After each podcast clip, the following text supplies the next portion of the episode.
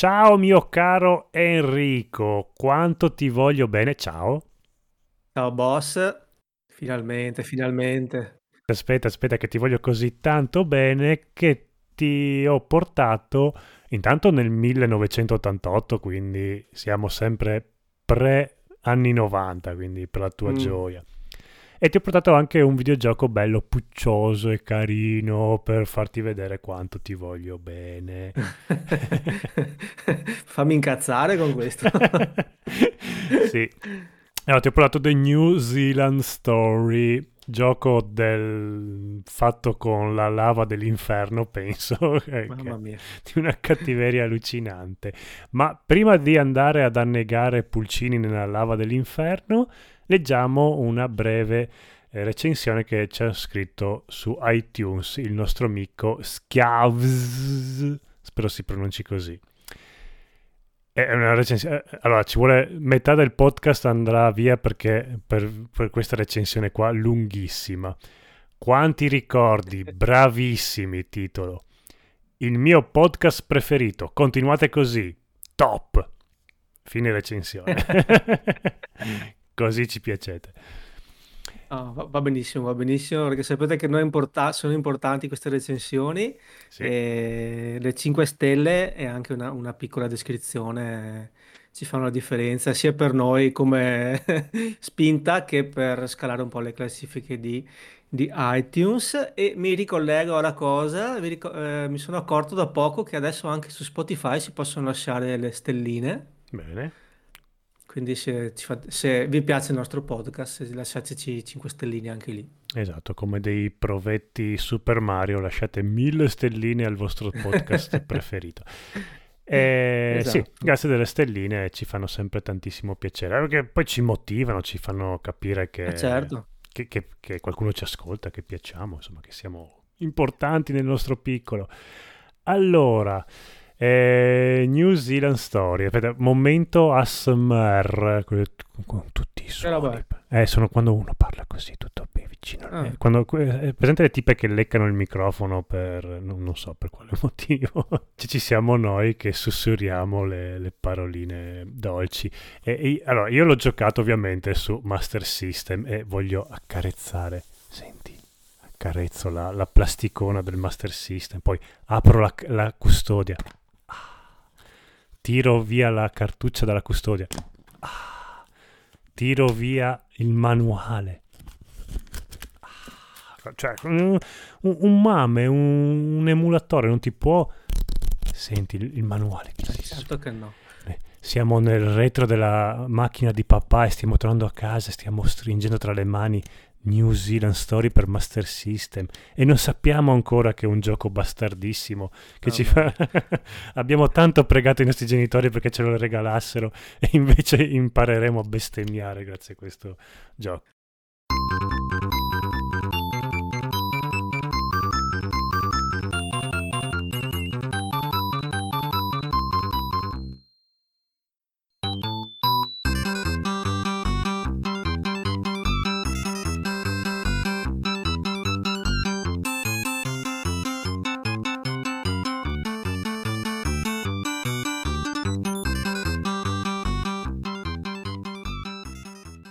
Oh boss, anche questa volta hai cercato di fregarmi con dei tuoi piani ma- maldestri, però niente da fare. Siamo ancora qui e adesso cominciamo, visto che hai tirato fuori stu New Zealand Story, ce lo giochiamo, cosa dici? Eh sì, doveroso. Gi- giochiamo, sì. Non, non lo finiamo, non lo finiamo. Ci proviamo a giocarlo. Lanciamo con la cassettina, record play, vado. E adesso infi- ah, senti anche il gnic gnic gnic dello sportino del Master System 2. Bellissimo. Inserisco la cassetta che non serve soffiarla come per quelle Nintendo. Non, so, non so perché. Queste, quelle... Ah. Che bei rumori. Ah. Bene. E il Master System è pronto. Tempi di caricamento zero.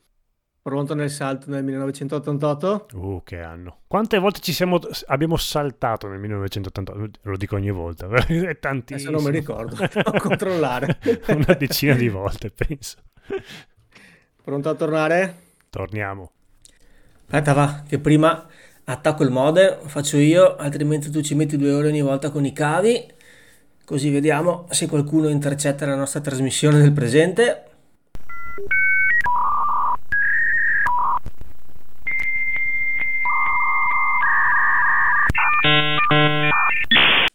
Vai, strucca il bottone. Strucco il bottone.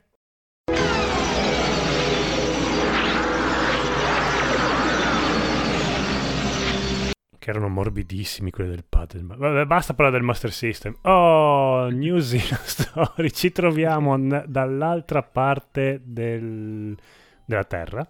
E devi ancora dirmi dov'è che tu lo vuoi giocare questo New Zealand Story. Io questo gioco l'ho conosciuto e odiato.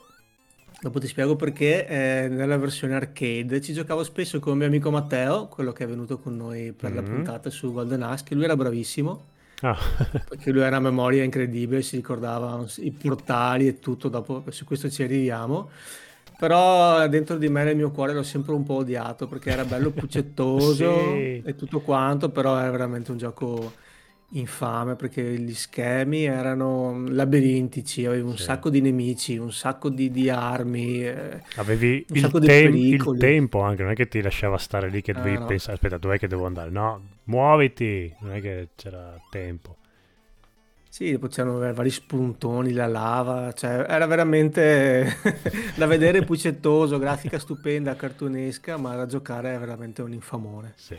Diciamo che comunque giocheremo, cioè no, sì, giocheremo e ter- parleremo più che altro della old version, perché dopo è, è- è uscita anche una nuova versione, però diciamo che io ho sempre giocato quella, la versione vecchia, almeno Sì, nel, sì. nel Master System e al bar sotto casa c'era sempre quella lì. Quella nuova l'ho vista, ma non l'ho mai giocata più di tanto, perché già basta e avanza una versione. Comunque, più o meno il gioco rimaneva quello, cambiavano un po' il design dei livelli e qualcosina.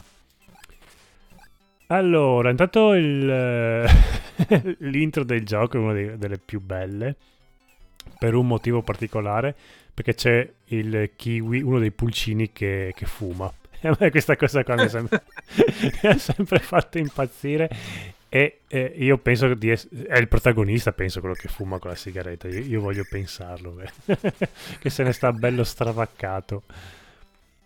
E... È bellissimo. Cioè, come cavolo gli è venuta in mente... Una cosa che adesso sarebbe forse vietata anche fare, Mm, fare un pulcino ma che per fuma. me come, come gli è venuto in mente tutto il gioco, perché veramente qua passiamo da schemi, veicoli assurdi, roba veramente scollegata. Magari, boh, un filo conduttore c'è, però... Gli è venuta boh. in mente uno dei programmatori durante un viaggio in Nuova Zelanda. Aspetta, sì, questo gioco che, è stato, che abbiamo detto è uscito nel 1988 è da Taito. Taito, sì, la Taito, mitica so come Taito. Taito, sì, vabbè, Taito dai. sempre sempre Si chiamato narra, si narra che uno dei programmatori dopo un viaggio in Nuova Zelanda abbia voluto Che creare questo gioco. Poteva starsene a casa, no? Vai a Nuova Zelanda e ti crea New Zealand Story, vabbè. Ortacci, su. Per la nostra gioia e le nostre finanze. sì. Sì, in effetti ci ho speso un macello al bar. Eh, voglia. Era il classico gioco da bar, da, da pizzeria, il cabinato da pizzeria, e dove tutti i bambini si riunivano e chiedevano le 500 lire ai genitori. Ah, veramente. Vabbè. Andiamo avanti. Il programmatore torna dalla Nuova Zelanda e decide di fare questo gioco infernale. E con questa storia dove c'è questo zoo bello pacifico della Nuova Zelanda dove ci sono questi pulcini di kiwi che il kiwi nella realtà è un uccellaccio tipo un pollo bruttissimo Un gallinaccio, un sì. gallinaccio sì senza coda cicciottello che ha le, cioè, ha le piume in quanto uccello ma è più un- una pelliccia un- sembra, sembra Eh. Però diciamo che È brutto. è l'animale protetto, simbolo de- della Nuova Zelanda, Eh sì. per quello è importante. Vabbè, è talmente importante che questi pulcini di kiwi se ne stanno lì belli tranzolli, tra cui uno Allo appunto zoo. allo zoo a fumare sigarette, a saltare con la corda, a fare giochi con le palline, le tre palline che le lanci in aria. Sì.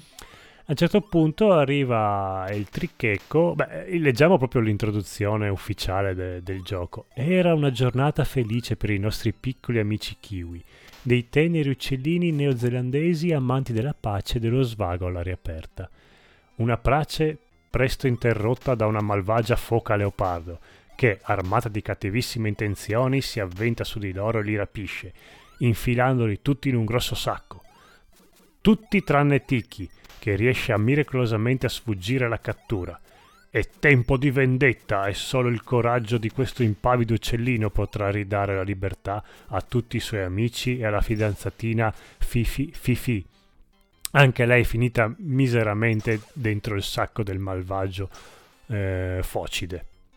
Che ha un nome, ma adesso non mi ricordo. Sì, si chiama Wally Warlus. È vero, stavo per aprire il manuale del, del mio fidato Master System, che sì, Wally. Qua c'è la prima incoerenza perché Wa- Warlus sarebbe tricheco, però qua dicono che è una foca Leopardo. leopardo blu, cos'è? Blu, blu, viola. Mm, Sì, vabbè, dipende anche dalla conversione in cui si gioca questo gioco, perché i colori non erano sempre fedeli. Però ho scoperto che ha rapito questi kiwi per poi rivenderli sul mercato nero. E si- invece si è tenuta Piwi, PP, come, come si Fifi. Fifi per lui perché era la più carina. Eh, vecchio pervertito, zozzo schifoso. Vabbè, per fortuna il nostro... Ah, Tiki. Tiki... Tiki. Si, incazza come un demonio. Esatto, è armato di arco e freccia che, che- che, eh, mi sono sempre chiesto come cavolo gli è venuto in mente di mettergli un'arma come l'arco e la freccia. Sì, aspetta, vediamo le, le armi dopo. sì, in effetti. Vabbè, va a rincorrere questo tricheco che vabbè, è, una lotta di, di velocità perché non credo che un tricheco sia velocissimo, eh, non so quanto ci mette un, È grosso un però. eh, è grosso però un kiwi? Vabbè, un cattivissimo kiwi armato di arco e freccia vabbè dai comunque ci mette un po' e deve superare tutta una serie di ambienti che non c'entrano un cazzo con lo zoo è proprio No, a parte il primo livello forse che è proprio all'uscita dello zoo. Però diciamo che la, la mappa di gioco è tutta l'isola de- della Nuova Zelanda. sì. Eh, quanta strada Partiamo- che deve fare questo kiwi. Sì, dopo vediamo i livelli come partiamo da Auck- Auckland, Auckland, come si dice, dallo zoo di Auckland Oaklawn e dopo scendiamo, che è a nord, e, e scendiamo e passiamo un po' tutti i livelli che sono 5 livelli per 4 stage l'uno, quindi abbiamo una ventina di... sì qua la custodia mi dice 21 se non sbaglio Perché, sai forse perché? Mm. Perché eh, se tu morivi colpito da una freccia, co- Mm. colpito da, da un proiettile nemico Mm. e finivi l'ultima vita, ogni schema aveva un, ehm, uno schema bonus in più chiamato Paradiso. Mm, sì. Che o morivi là definitivamente, se no potevi trovare, c'era tipo una, una strada nascosta con la quale potevi ritornare in partita. Sì, sarebbe da... Mi piacerebbe sapere se il Master System aveva il paradiso perché onestamente non ci sono mai arrivato fino a vederlo.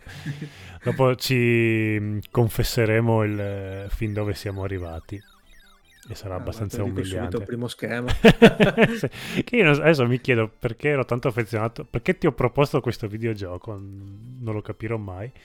Da bambino mi piaceva tanto, era una pippa colossale anche da bambino, però boh, me l'avevano prestato un mio amico, me l'aveva prestato e mi aveva sempre A affascinato.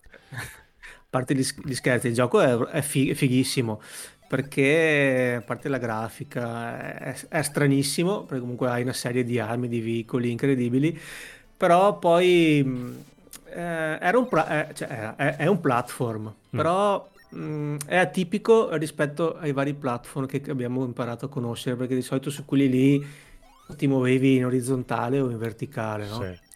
Invece questo qua è sempre mm, struttura platform, però a un livello è direi quasi labirintico. Cioè, Sì, A parte mi sembra il primo schema di, di- di inizio, il mondo 1.1, sì, che è proprio brevissimo. Sì, che vai dritto. Poi addirittura tu eh, a schermo in basso a sinistra hai una minimappa che ti dice dove Mm-mm. sei tu e dov'è l'uscita, che corrisponde mm, alla gabbia de- del nostro amico kiwi imprigionato, perché dopo questo tricheco praticamente ha disseminato di gabbie contenenti questi kiwi in Nuova Zelanda e noi ogni schema, ogni livello, ogni, ogni stage che facciamo, la fine è liberare la gabbia dove c'è dentro il nostro Sì, amico. Quindi sullo, s- sul, in, basso a sinistra, nel- nel- nel- nello schema del gioco, hai, hai la mappa perché tu veramente potevi andare avanti, cioè potevi muoverti in orizzontale, in verticale, poi avevi, avevi proprio i labirinti, avevi delle scorciatoie, avevi dei portali, era veramente un po' un casino orientarsi. sì. Poi hai un sacco di veicoli volanti, quindi che...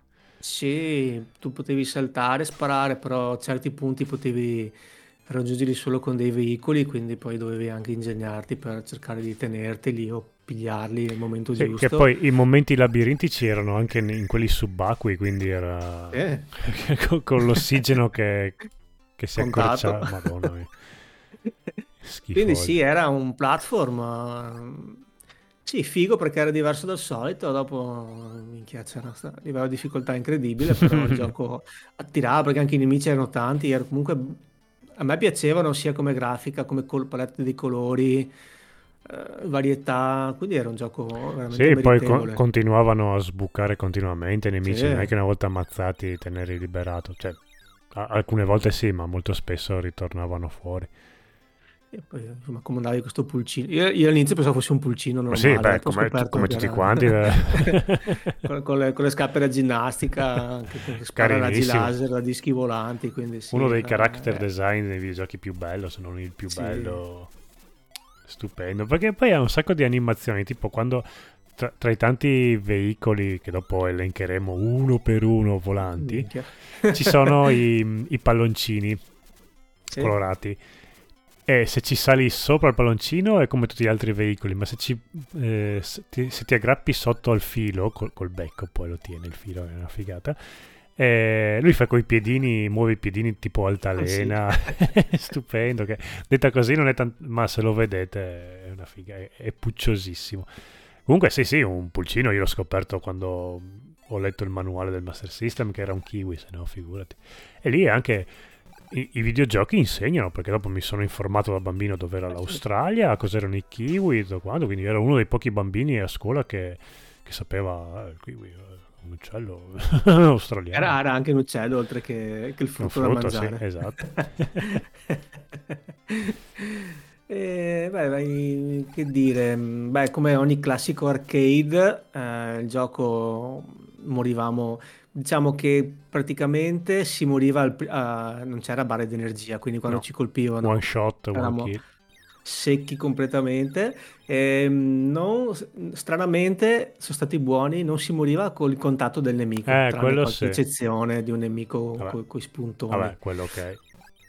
Però ci si scontrava e basta, si moriva solo se veniva colpiti da- dall'arma del nemico o se si moriva, perché comunque da buon platform ehm, bisognava calibrare molto i salti, perché comunque si poteva cadere in buche nella lava o, o in spuntoni. Mm, mm. Quindi oltre ad essere uccisi dai nemici era molto molto facile morire anche nel livello per, per- per sì, sbagliando a saltare o calcolare un tempismo. Era molto tecnico da questo punto di vista. Sì, sì, sì. E infatti è così tanto tecnico che il, il manuale del Master System ha anche un paio di consigli per giocarlo in maniera più pro. Perché siccome bisogna sparare tantissimo in questo gioco qua, quasi continuamente, e bisogna anche saltare in contemporanea, il, il Master System consiglia di non tenere il joypad eh, come lo si tiene normalmente, ma Mm. adesso è un po'. Qua, qua hanno fatto anche il disegnino. E in caso dopo tra gli extra eh, metteremo anche da qualche parte la fotografia.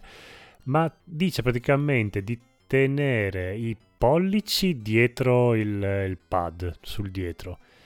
Mm.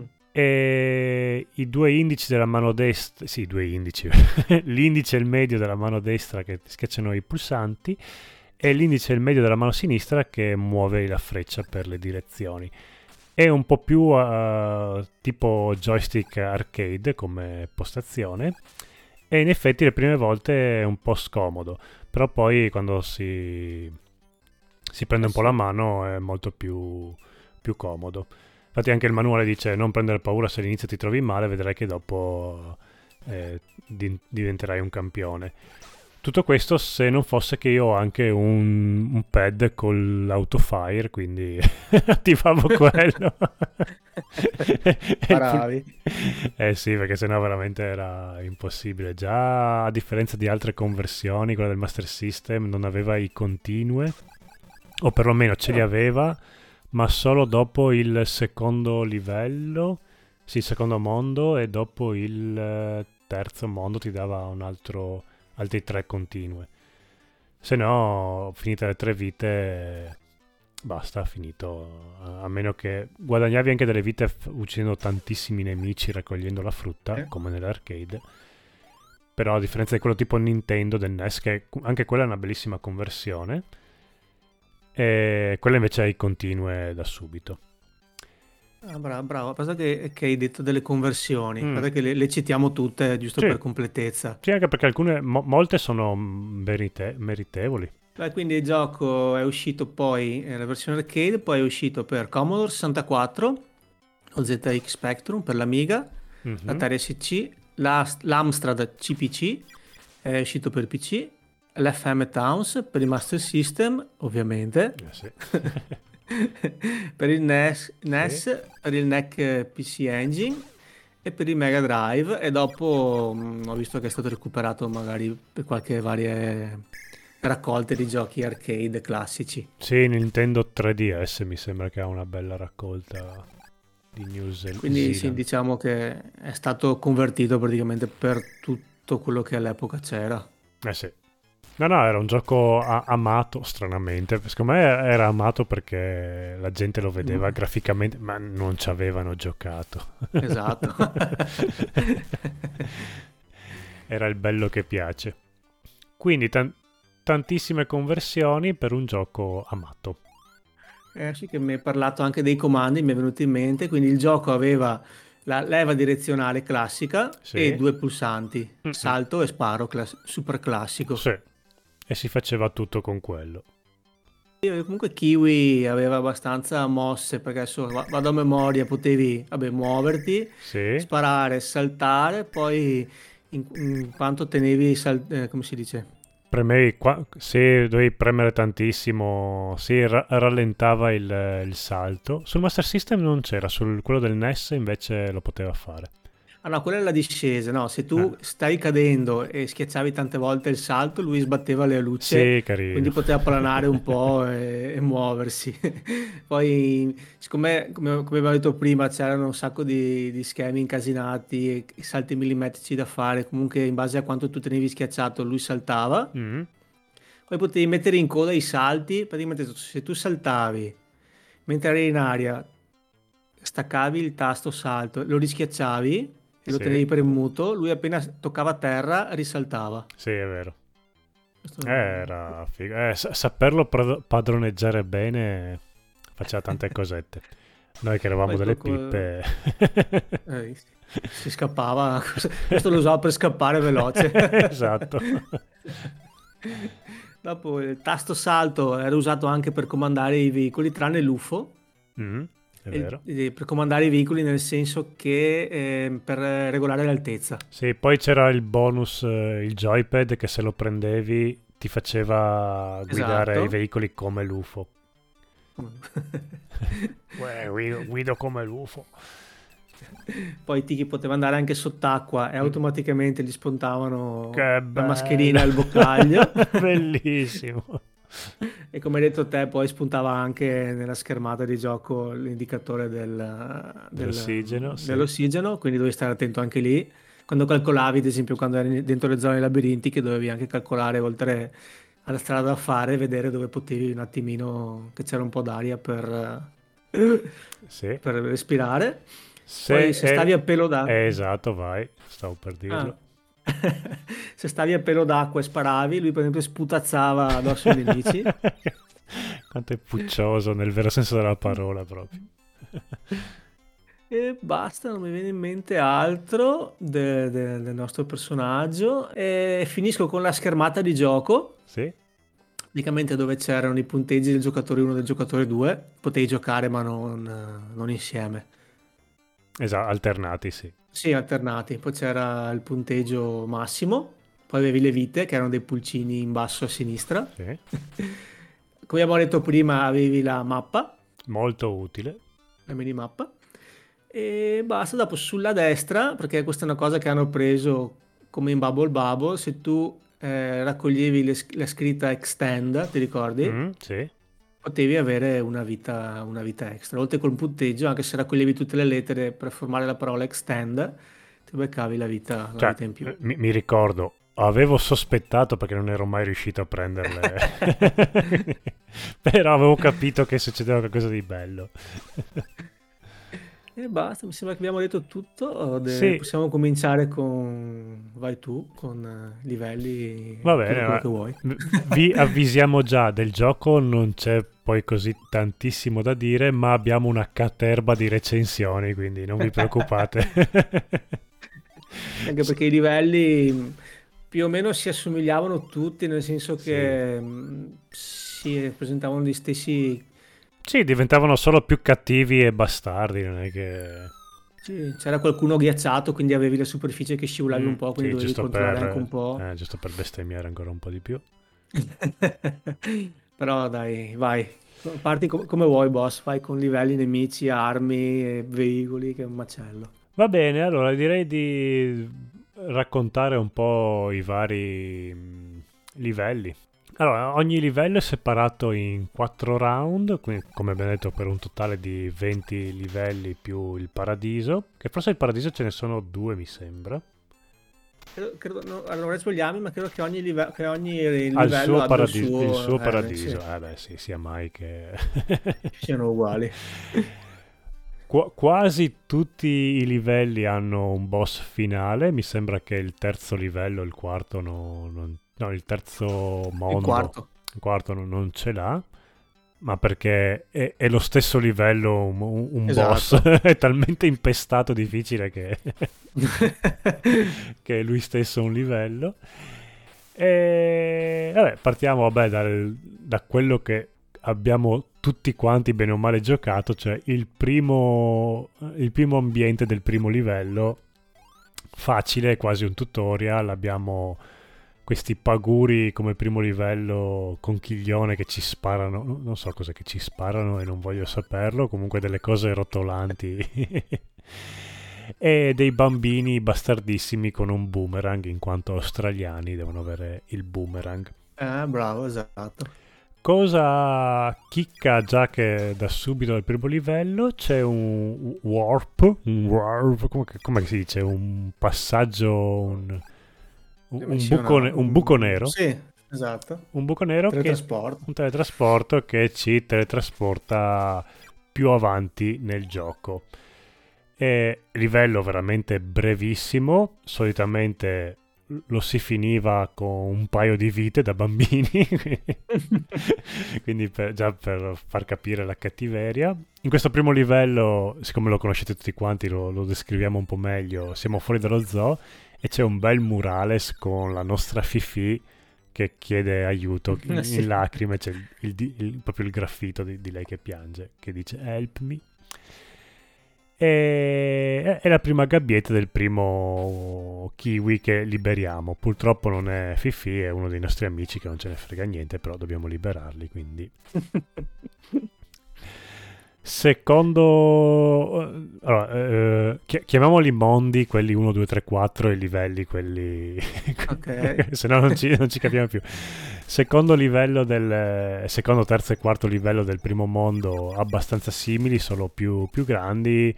Eh, acchiappiamo qualche mm, veicolo volante. Il primo veicolo volante cos'è? Una testa di capra Eh, specie di orsetto, una testa una, di orsetto. Una testa di orsetto volante. Eh, sì, è abbastanza fumato come, come videogioco. Eh. ah, delle cose, vabbè, vabbè, una testa di orsetto che vola e noi possiamo saltarci sopra da bravi pulcini che non voliamo e quindi... Ma poi perché usare un, un, persona- un pulcino, un, l'unico uccello che non vola, per, vabbè, in un videogioco. Va bene. E, è il primo boss che forse è il più bel boss... Eh, di tutto il gioco. Uno perché è abbastanza facile e due perché ha una caratteristica, è questa balena che spara fiocchi di, neve, fiocchi di ghiaccio che se ci col- da- dal suo sfintere sulla schiena. No, aspetta, sfintere è un'altra cosa, credo. Beh, sempre dove esce l'aria, dai. e, ehm, e per quanto gli, gli, spariamo non la uccidiamo, ma dobbiamo aspettare che lei si avvicini, ci mangi e poi dal dentro della sua bocca, dalla sua pancia, la dobbiamo trivellare di, di colpi. Lei ovviamente può continuare ad acc- attaccarci con... No, non so, sono delle goccioline che cadono da, sì. dall'alto, quindi cosa può essere? La sua digestione, la, boh. i suoi acidi, la, l'umidità che c'è dentro la, la sua saliva.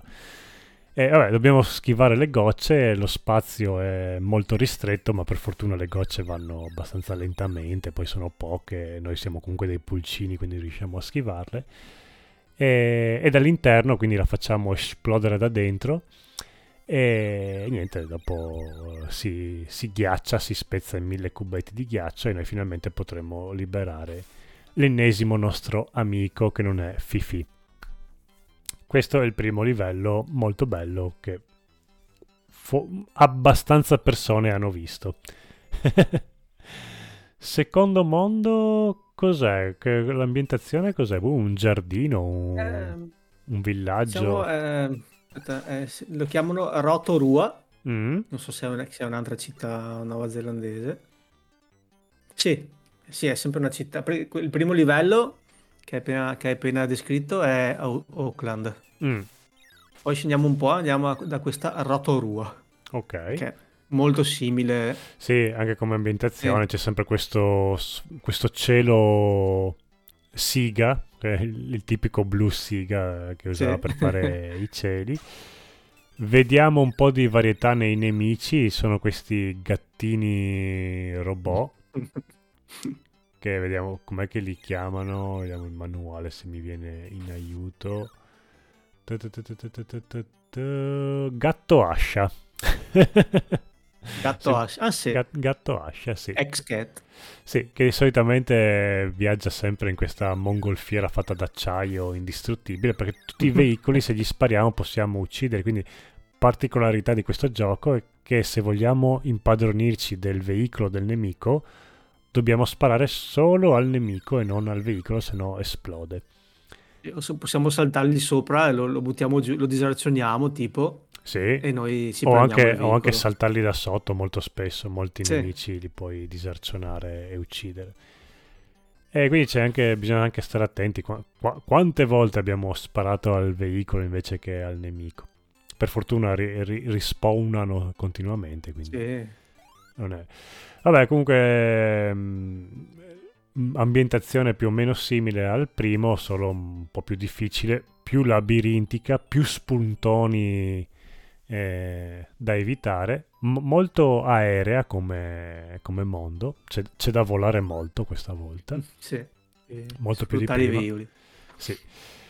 Ora, io i buchi neri li ho visti in qualche long play, diciamo, in cui li usavano tutti quanti.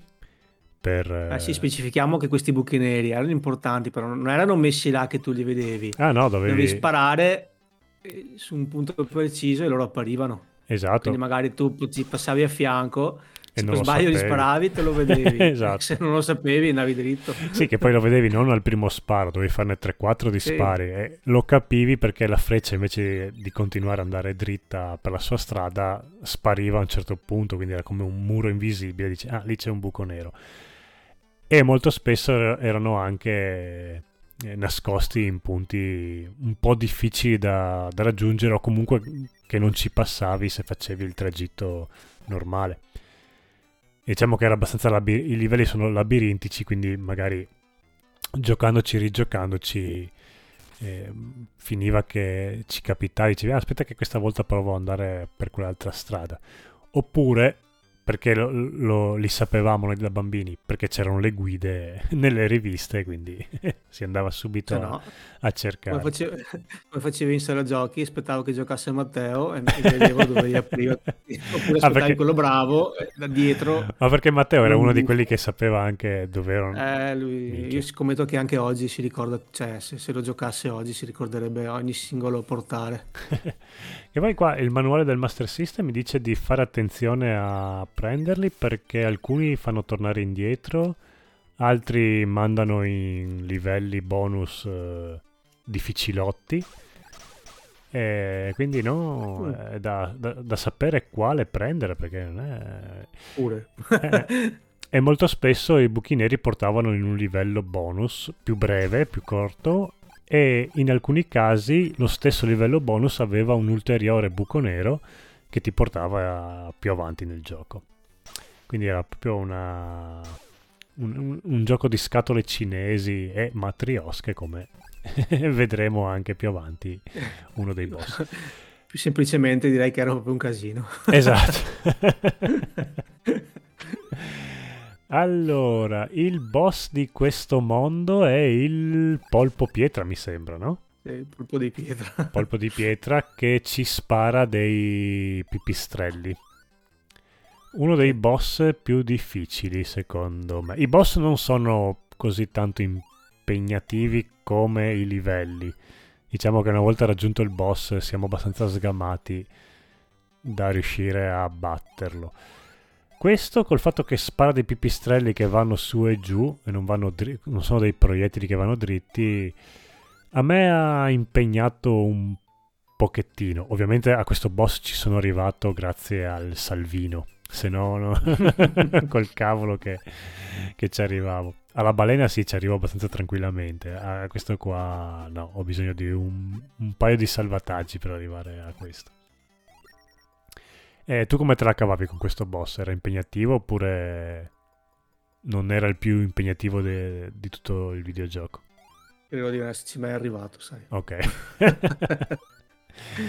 L'ho visto fatto, ma io mi fermavo al primo. Ok, no. Va bene, ok, okay allora hai la mia versione che è abbastanza... Ammetto la mia ignoranza, no, la mia, ignoranza, la mia incapacità a giocare questo gioco, troppo costoso per l'epoca. Sì, sì, sì. No, io al bar no, penso di essere arrivato forse alla balena, fo- forse, ma forse neanche alla balena al bar proprio, non lo so. Mi ricordo veramente tante risate con altri bambini, ma tanti soldi. Va bene, Terzo mondo, finalmente un po' l'aspetto grafico cambia, siamo... Eh, oddio, dove siamo? Attraversiamo delle grotte... Delle... Sì, quello chiamano le grotte di Waitomo. Ecco, Waitomo, che sicuramente sarà un, un parco protetto de, della Nuova Zelanda. Mm. Non abbiamo dubbi, un giorno ci andremo e stermineremo tutti quanti i kiwi e tutti i trichechi leopardati. E, ehm, ci sono, eh, c'è una parte subacquea. Novità della parte, su, parte subacquea di questo mondo è che ci sono le cascate che se le prendi o dei corsi d'acqua ti, n- perdi il controllo del kiwi e devi lasciarti trasportare dalla corrente che di solito ti porta verso degli spuntoni accuminati che ti fanno morire oltre che perdere tempo e quindi se dopo la fine del tragitto riesci a evitare gli spuntoni sicuramente dovrai tornare indietro. Ce ne sono un paio di, queste, di questi corsi d'acqua, correnti d'acqua, molto pestifere e cattive nemici mm, un po' di più ci sono questi pipistrelli. Allora, i, eh, i nemici News e Zealand Story sono molto pucciosi e ben definiti come il nostro protagonista. C'è eh, cos'è un maialino con gli occhiali da pilota il, il porcellino con la cresta da punk e gli occhiali da sole un, pin- un, pinguino, sì. un, pinguino, su un'oca tipo quella delle, dei parchi la classica oca sì. del tunnel dell'amore quello quando entrate ci sono dei bambini quelli col pestiferi quelli col berretto all'indietro che ti lanciano delle lance su per il culo delle stelline acuminate che saltano su e giù, un'ape, cioè un, neanche un'ape, un calabrone verde cattivissimo che spara delle palle di fuoco, mi sembra che comunque ti uccide malissimo, che se ne sta bello appollaiato sopra un palloncino giallo. E poi ci sono questi pipistrelli che a differenza degli altri nemici sono disegnati di merda, sono proprio... Eh, sembrano usciti dal Game Watch della Nintendo e che ti lanciano delle diciamo stalactiti ma secondo me è sterco. Guano di pipistrello. Guano affro- sì, diciamo, lo, lo, fanno cadere verso il basso. Esatto. E, ma sono proprio, proprio Game Watch sono quelle come si muovono anche hanno due fotogrammi eh, eh, eh, eh, non so deve essere una citazione a qualche altro gioco perché ci sono delle citazioni di altri giochi in questo sì eh, tipo in un livello, non mi ricordo quale, c'è una citazione a Bubble Bubble, mi sembra. O comunque a una streghetta di un altro videogioco. Cioè, sono proprio... poi, ci arriviamo, poi, poi, eh, poi li becchiamo. Ok. e, ehm, boh, altre cose da dire di questo livello, oltre che ovviamente è più difficile degli altri Aspetta, è il primo che, dove arriva il ghiaccio, quindi rompe le palle anche... Tra l'altro. Come diciamo prima per il discorso de... dei salti e di prendere le misure. Esatto. E... Boss. Boss forse il più inquietante. Perché questa madriosca... Eh. Sì, c'è madriosca o mat- matriosca? Mat- matriosca. Matriosca Cyborg. Cyborg robotica che, che ti spara dei siluri cibernetici. Eh, non è difficilissima, è molto simile al, al, polpo di pietra. A differenza del polpo di pietra, i missili suoi te ne spara tre, uno, uno di seguito all'altro, però vanno dritti, non sono velocissimi, quindi si riesce a saltarli tranquillamente bisogna sparargli in faccia o sulla pancia, adesso non mi ricordo qual era il punto lot shot, l'hitbox uh, di questo boss. Non è complicatissimo, si riesce, ce lo si asciuga tranquillamente. E superato questo livello, questo boss, io mi fermo anche col salvataggio. Dopo, dopo di lui No, sì, vado un po' più avanti perché... No, neanche, sì, I- inizio il quarto mondo con difficoltà. Quarto mondo che è tutto quasi subacqueo, almeno la prima parte, e labirintico. Cioè, voi... Pe- il quarto mondo si mm. chiama Wellington e lo stretto di Cook. Ecco, eh, io non so che rapporto hai tu con i livelli sott'acqua, ma io li odio nei videogiochi. Perché hai sempre l'ansia dell'ossigeno? Eh, l'ansia dell'ossigeno, poi i, controlli spesso cambiano, quindi devi un attimo, ti muovi per inerzia solitamente nei videogiochi. Eh. In più questo qua è anche labirintico ed è bello lungo anche, non è che è un labirinto, però vabbè. Dice almeno hai delle belle zone in cui riprendi fiato, no? Ci sono dei bei tratti in cui devi eh, andare dritto perché mm, sì, ci sono delle micro aree in cui puoi un attimo tirare fuori la, la testa dall'acqua e recuperare. Ma se il nostro amico Tiki non mette proprio i piedi fuori dall'acqua, ci mette un botto a recuperare l'ossigeno e il tempo passa e quindi solitamente la scelta migliore è tirare dritto finché finché si muore oppure si, si arriva a una zona in cui si può uscire. Eh, l'abbiamo detto che qua, eh, non so se mi sono perso, ma eh? qua c'è, eh, comunque i livelli sono a tempo, sì. però non è, non è indicato, non hai un timer che ti dice quando finisce. Però quando finisce, come su Bubble Bubble, viene fuori la scritta hurry up, cioè sì. sbrigati, e arriva una specie di, su Bubble Bubble era la balena bianca, ti ricordi? Sì Invece qua tipo è un diavoletto rosso che sono Sì. immortali e tu puoi solo scappare e arrivare alla fine, fine livello Diavoletto, ro- lui ti sì, becchi. Diavoletto rosso immortale che trapassa le pareti, quindi lui va dritto per Sì, sì. dritto verso di te. E so- solitamente quando lo vedi apparire no- non c'è scampo. O hai, o hai la gabbietta lì vicino oppure sei morto. E sì, tra l'altro questa cosa qua che non hai il tempo a vista è tremendo. Uh, Allora, io penso che il motivo che non hanno messo il tempo è perché eh, la lunghezza dei, dei vari livelli cambiano tantissimo. Ci sono certi Sì. livelli che sono abbastanza corti, altri che sono lunghissimi, quindi... mm, però, mamma mia, quando inizi a sentire la musica che, che accelera, che cambia, è finita. Vabbè, dopo se, se arriva il diavoletto e muori, il tempo ricomincia, quindi solitamente dopo hai tutto il tempo che- de- del mondo per riuscire a finire il livello. Ovviamente hai, hai perso una vita, però vabbè. E, vabbè, abbiamo detto che le vite si guadagnano uccidendo i nemici. Allora, ne- nel Master System è ogni 50.000 punti oppure eh, ogni 20.000. Quindi, mm, siccome i nemici sono tanti, si riesce anche abbastanza facilmente a guadagnare la vita. E solitamente ogni nemico ammazzato sono 150-200 punti. Però diciamo che si sta poco anche a finirle. Ok, andiamo. Vai, l'ultimo. Aspetta, il- che dicevi questo non c'è il boss, però Però l'ultimo livello di questo mondo è, è il veliero dei pirata. Che, che è- non, non è lunghissimo, però è, è ultra labirintoso. Anche se più o meno la strada è una sola ed è pieno di spuntoni. Tut- tutto questo mondo è abbastanza pieno di spuntoni. Cioè, gli ultimi due i primi due livelli mi sembra che sono molto acquatici e gli ultimi due sono molto spuntinosi, spuntigliosi. e, e il livello della, della nave, del veliero, è veramente cattivissimo. C'è un trucchetto per riuscire a finire questo livello subito.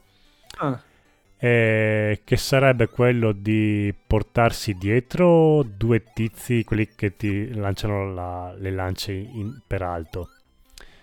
E te li porti dietro fin ti piazzi sotto la gabbietta che devi liberare. Ti fai ammazzare da uno di questi qua che ti, ti lancia la lancia e mm, quando muori che sali in paradiso tocchi la gabbietta e quindi superi il livello. No- non perdi la vita perché hai liberato, hai finito il livello e, e quindi è, è- è, diciamo il trucchetto per, per finire. praticamente bypassi totalmente tutto l'ultimo livello. Ah, invece di andare nella barca, quindi fai questo giro Te- per fuori. ne- per fuori e eh, quando hai visto dov'è la gabbietta ti metti sotto, il tipo sotto ti, ti mette la lancia su, su per il culo. E Che non è bello. che non è bello, infatti muori, però finisci il livello e non perdi la vita se ce la fai. Ah. Molto spesso nel tentativo di fare questa cosa qua si muore un paio di volte. Quindi Quindi è meglio farsi il livello normalmente. sì, diciamo che se invece sei, se invece sei molto abile e questo gioco lo conosci a memoria, proprio lo... la memoria muscolare ti, ti guida e te lo fa fare. E diciamo che è un trucchetto abbastanza conosciuto. Va bene, poi ehm, basta, qua non c'è il livello e Ultimo livello, Ul- livello 5. livello 5, Hammer Springs e Monte Cook.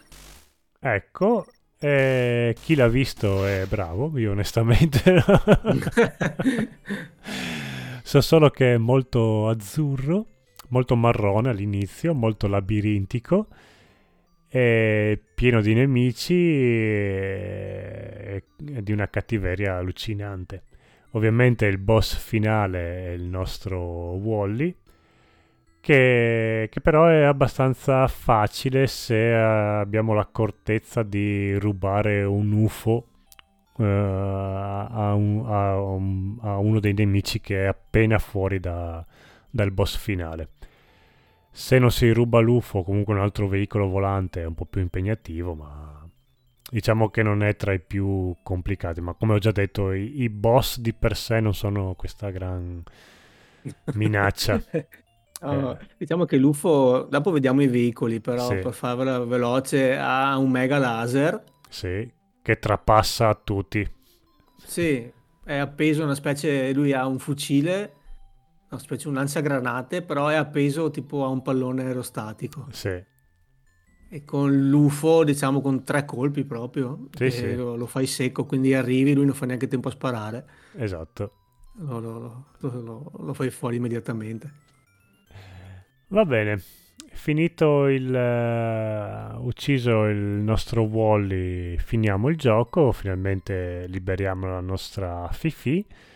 Eh, c'è un, un, testo che ti racconta cosa succede dopo. Mi sembra che il testo reciti anche e cosa succede dopo lo, lo decidi tu. Mi sembra mm. di di ricordare. Non l'ho mai visto. eh, devo averlo visto una volta in qualche long play, ovviamente, no? non per mano mia.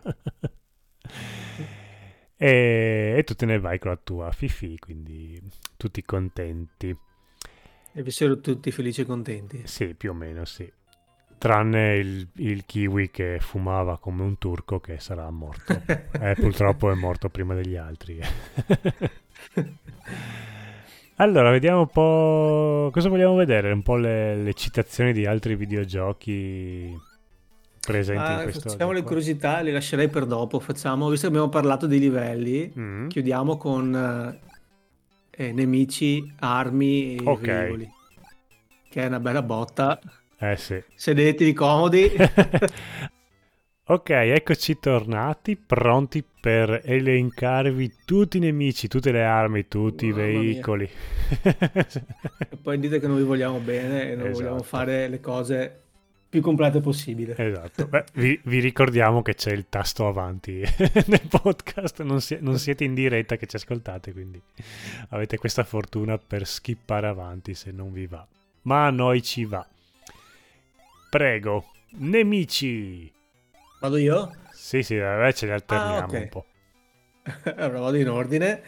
Il primo nemico è il Paguro Eremita. Ok. E questo granchio, no granchio, sì, c'ha questa conchiglia appuntita. Sì, qua dice che sputa delle mine che rotolano. A rotazione lenta. A rotazione sì. lenta. Sempre, ringraziamo sempre il dizionario di videogiochi che veramente ci sa, quest'anno ti si è salvato. Sì. e che però noi possiamo distruggere con i nostri, con i nostri colpi questi suoi mine rotolanti. È il nemico sì. base praticamente il primo che ah sì una cosa che non abbiamo detto è che oltre a sparare per uccidere i nemici possiamo anche sparare a, a, a cosa ci lanciano i nemici nella maggior parte dei casi. Sì. Che è molto utile se no veramente sarebbe di una cattiveria allucinante Per fortuna molti dei proiettili che i nemici ci sparano noi possiamo sparargli a, a nostra volta e, e distruggerli. Tranne Però... appunto, esatto. Esatto. ah, facciamo, facciamo, una testa. Vai Va bene, vai. tranne appunto nel, nel, caso del paguro missile che a differenza del paguro eremita è verde, ha il guscio verde, e spara dei missili indistruttibili, quindi ciao. Dopo abbiamo il soldatino gio- giocattolo. Sì. Che sembra una specie di soldatino in legno, che è quello che dicevi prima tu, che, che, ci, che, che è armato di boomerang. Eh, che io pe- ho sempre pensato fossero dei ragazzini australiani pestiferi, invece no. e come nel buon boomerang, lui torna indietro, anche se lui, bisogna stare attenti perché se lui lancia il boomerang, noi lo, lo facciamo fuori, però il boomerang comunque no, no, non sparisce e torna indietro. Esatto. Poi abbiamo il Repeat che non ho idea di cosa voglia dire, quale traduzione significhi. Comunque è una rana viola che salta come una rana. E, ehm, lei sì ci può, se ci tocca ci, ci ammazza, mi sembra. Ah no, eh, no, mm. è che... Cos'è che aveva lei di... Eh, spara um, Yakulei. Ah, è vero, sì. in tutte le direzioni, tipo è vero, è vero. gradi. Per fortuna questo è un nemico abbastanza raro nel, nel gioco. Lo, lo, si vede pochino, per fortuna. Vabbè, comunque questa rana viola che spara a culi. Poi... Abbiamo un nemico che a me piaceva tanto, che è Frankie. Perché ti piaceva? Che è uno dei più cattivi. No, è simpatico. Sì, è simpatico, ma si... disegnato. Sì, è vero, è molto simpatico, ma si muove strano. Eh. Di solito mi ammazzava sempre Frankie. Sì, è, un infame perché sì. è una specie di stella sì. con le punte. Lui non spara. No però è uno dei pochi nemici che ci uccide se eh, gli andiamo addosso e quindi lui ci corre dietro, ci salta e cerca di... Sì, ma si, moltiplica, si moltiplica sì. in questo gioco, sì, questo nemico qua è, è, bastardissimo, perché tu pensi che tu fai per evitarne uno, perché molto spesso si, eh, lo trovi in... cioè lui sta sotto in un punto in cui tu devi saltare sopra una piattaforma. Quindi lui da sotto poi fa... Eh, e tu fai per evitarne uno, ma lui nel frattempo si è moltiplicato e quindi ne hai due, quindi lui fa saltino e quell'altro un, due fotogrammi dopo fa l'altro salto e quindi ti scombietto quanto il ritmo del, del gioco. È bastardissimo Frankie. Poi abbiamo il germe, che di solito è... Avete presente i nemici del classico degli, degli sparatutto a scorrimento orizzontale, quelli che fanno tipo... seguono a serpentina si seguono. Più o meno questi germi qua sono uguali, appaiono da, dai portali solitamente uno, e però dietro di lui poi lui fa un passettino e subito dopo ce n'è un altro, poi un altro, poi un altro, sono solitamente in gruppi di 3-4. Sono simpatici, eh, si ammazzano facilmente, non saltano, strisciano, vanno per la loro strada, non ti inseguono, che molti nemici di questo gioco qua, soprattutto quelli umani, umanizzati, diciamo, tendono a, a inseguirti. Questi no vanno per la loro strada, si fanno abbastanza i cazzi loro. Sono carini. Poi abbiamo il Mr. Wackelin. Sì. Che è una specie di, di giullare col cappello, con le punte, con le palline. E questo qui ha la particolarità che spara delle stelle magiche che poi si trasformano in altri nemici, in tutti tranne che lui stesso, cioè non si può replicare e basta, questo è il suo tipo di attacco, un generatore di nemici. Esatto, bastardissimo anche lui. Poi abbiamo Bibi Uffer, che è un grossissimo agnello che ha questo cannone da, da circo. Immaginate quei, quei spara, spara, uomini da circo proprio. Che lancia una palla nera che poi esplode. Solitamente si divide in altri 4 proiettili o 8 che dopo cadono a pioggia. E basta. Sì, poi ogni nemico ha un valore di punteggio a differ- solitamente a differenza di quanto è difficile. Questo vale 300, è uno dei più, ah. dei più ciccioni come guadagno di punti. Però anche lui po- po- si trova poche volte l'agnello. No? E, e, sì, viene fuori poco. Bene, poi poi abbiamo il pipistrello Torvo, che è quello che dicevi tu sì. prima, che sembrava da Game Watch. Sì e come dicevi te, lui passa sopra, praticamente svolazza nella parte alta dello schermo, tra le zampe ha questo aculeo, sembra una stalactite, mm. e a un certo punto lui la molla giù e questa praticamente trapassa tutto lo schermo. Sì, molto stronzo non... anche lui. e... Mm, niente, basta. Lui molla questa, questa, cosa, passa lo schermo, se non ci becca esce dallo schermo e comincia ad andare giù, continua ad andare giù. Sì, esatto, stronzo. Poi abbiamo il gatto alato, che è un gatto volante molto carino. Sembra un, un, un gattino molto kawaii, con le ali da pipistrello. E niente, se, se, ti individua ti si muove verso di te in linea diretta, proprio in linea dritta e basta, ti becca, ti graffia e ti uccide. Poi abbiamo, sto guardando il nome, Man- di, Mani di Pietra, che non è il mitico pugile Roberto Duran. Ah, ok. Questo è stronzo, si vede eh, un, una volta sola, mi sembra, si vede sto nemico qua. che mm, sì, è un po' strano, è una specie di, di roccia con la bocca e gli occhi e ha due due manine, due braccia, lui praticamente cosa fa? Se noi siamo mm, su un veicolo, stiamo cavalcando un veicolo, veicolo mm-hmm. lui si attacca sotto e ovviamente col suo peso ci, ci fa sbandare. Ci, sì, ti, ti, si attacca ai maroni, rende- come si suol Esatto. dice, ti tira giù. e, eh, Eh, non, sì, non ci- ti ci uccide. Sì, perché no- non, non ti uccide, perché toccandolo no- non muori, però ti, ti rompe i coglioni. E solitamente è in punti in cui magari hai fatto di tutto. Ce n'è uno in un, nell'ultimo, nel quarto mondo, prima del livello della- del veliero, che comunque è un livello incasinatissimo, uno dei più difficili. E è in un punto in cui tu fai, di- fai le mille acrobazie per riuscire a prendere un cazzo di veicolo volante. E dopo c'è lui che te lo, te lo rovina e te lo toglie. È stronzo.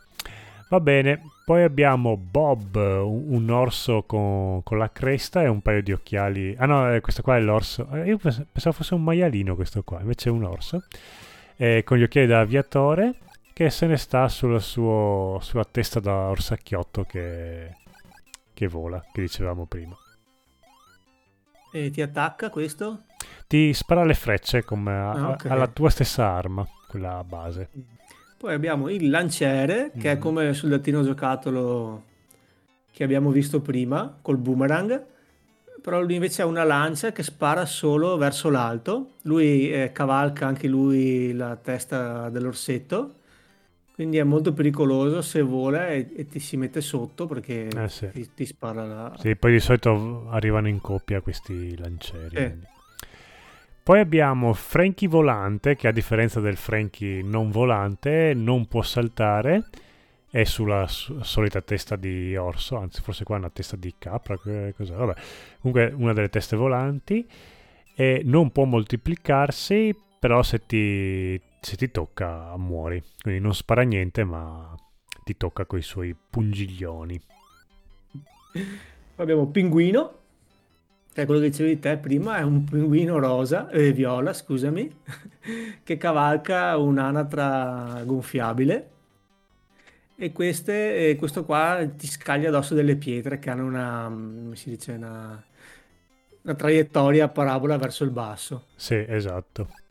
È stronzissimo questo. È fastidioso questo. Ah, ah, ah. Anche verso l'alto mi sembra. Però no, qua dizionario dei videogiochi dice che è verso il basso. Però a me sembrava che me lo sparava anche verso l'alto. Vabbè. Poi abbiamo Cool Bob, che me lo confondevo con Bob normale. Invece lui è Bob cool- figo. il Bob figo perché ha, degli occhi- ha una cresta e gli occhiali da sole, quindi è molto figo. E cavalca un palloncino che però prima di distruggerlo devi dargli 3-4 colpi. Quindi è un po' più, è un po' più figo di, di Bob. Resistente. Eh sì. Poi abbiamo la lucertola del fuoco. Ah, è una un lucertola. Ah, sì. è vero. Eh, Pensavo fosse un Che- calabrone io. Vabbè. No.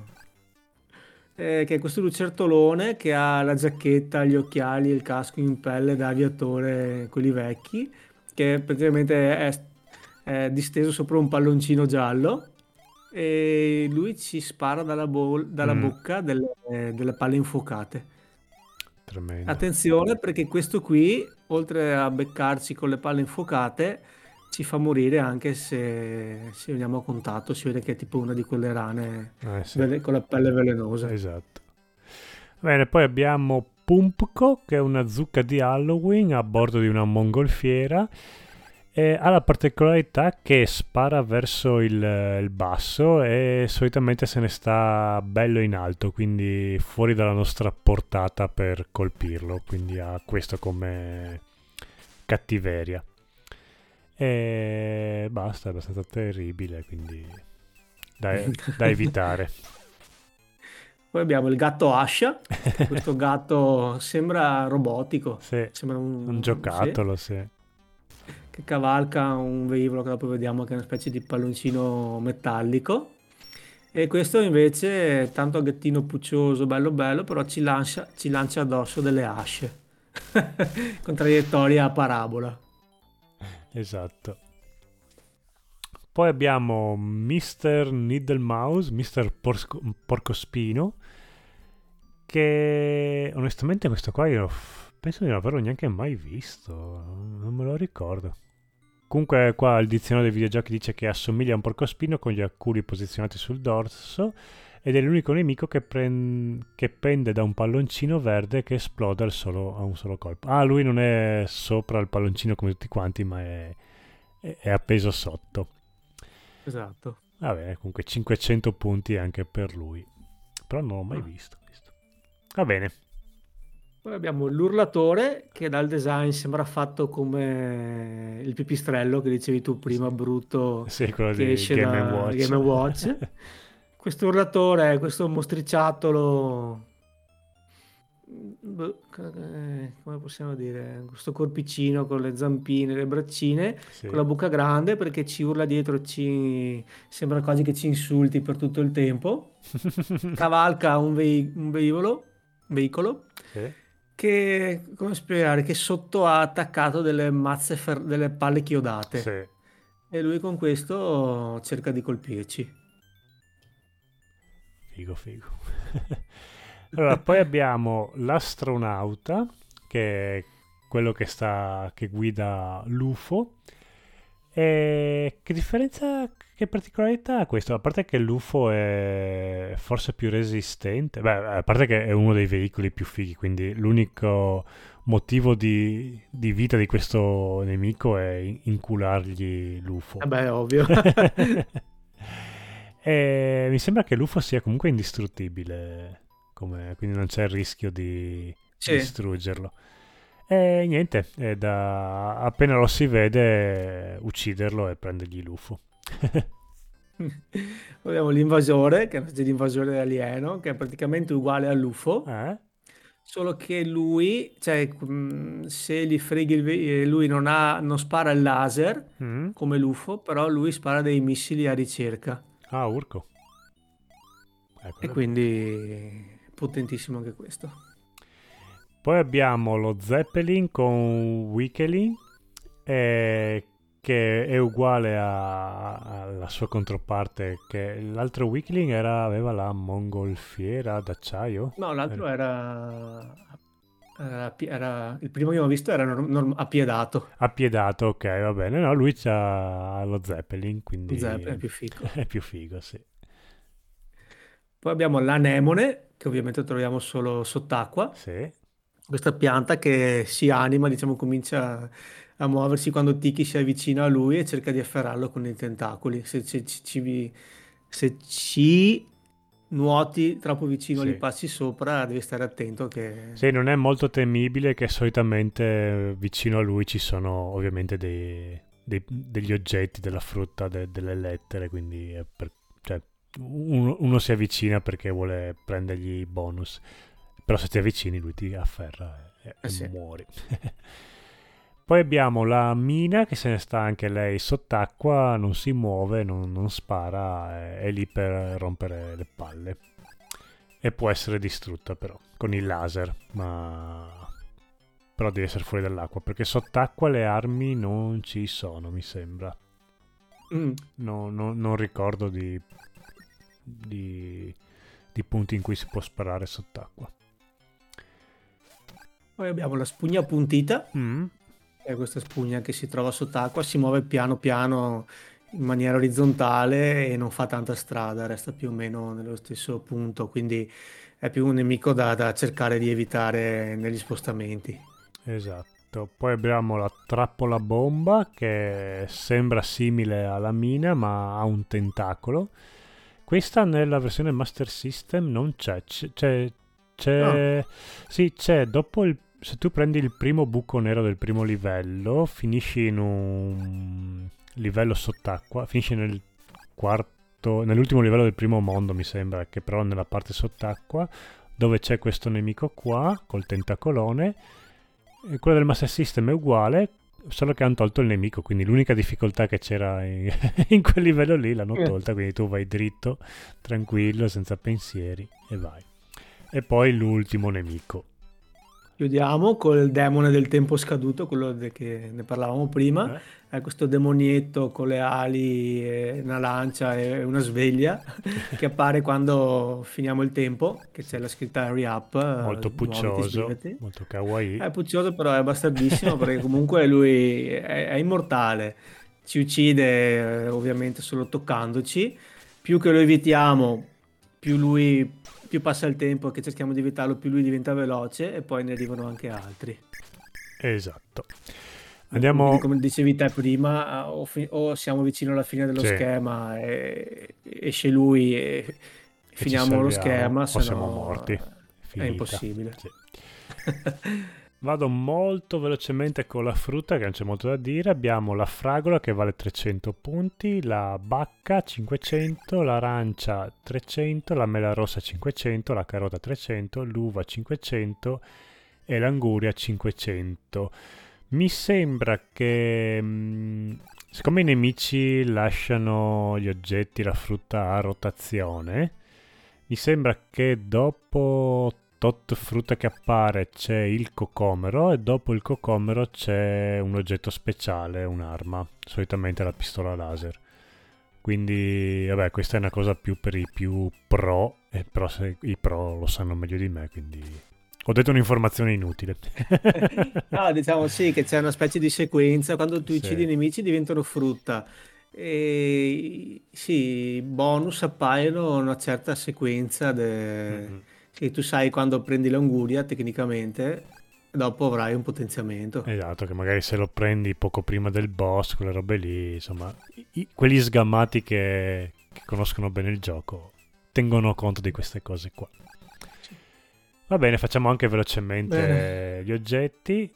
vado io. Beh, allora Sì, cominciamo con l'arco, che è l'arma principale, è sì, quella che, che abbiamo all'inizio del gioco. Può in apparire come bonus, Mm, sì, può apparire come bonus se vogliamo riprenderla e basta. Può scoccare frecce a manetta e che, va- che viaggiano via dritte. Esatto. La bomba è l'oggetto che io invece evitavo di prendere perché l'ho sempre trovata inutile, fa- scomoda e fastidiosa. Non so tu come ti trovavi No, con non mi piaceva neanche a me, Eh, perché c'è la traiettoria un po' così. eh. un po' una scoreggia stanca, quella proprio...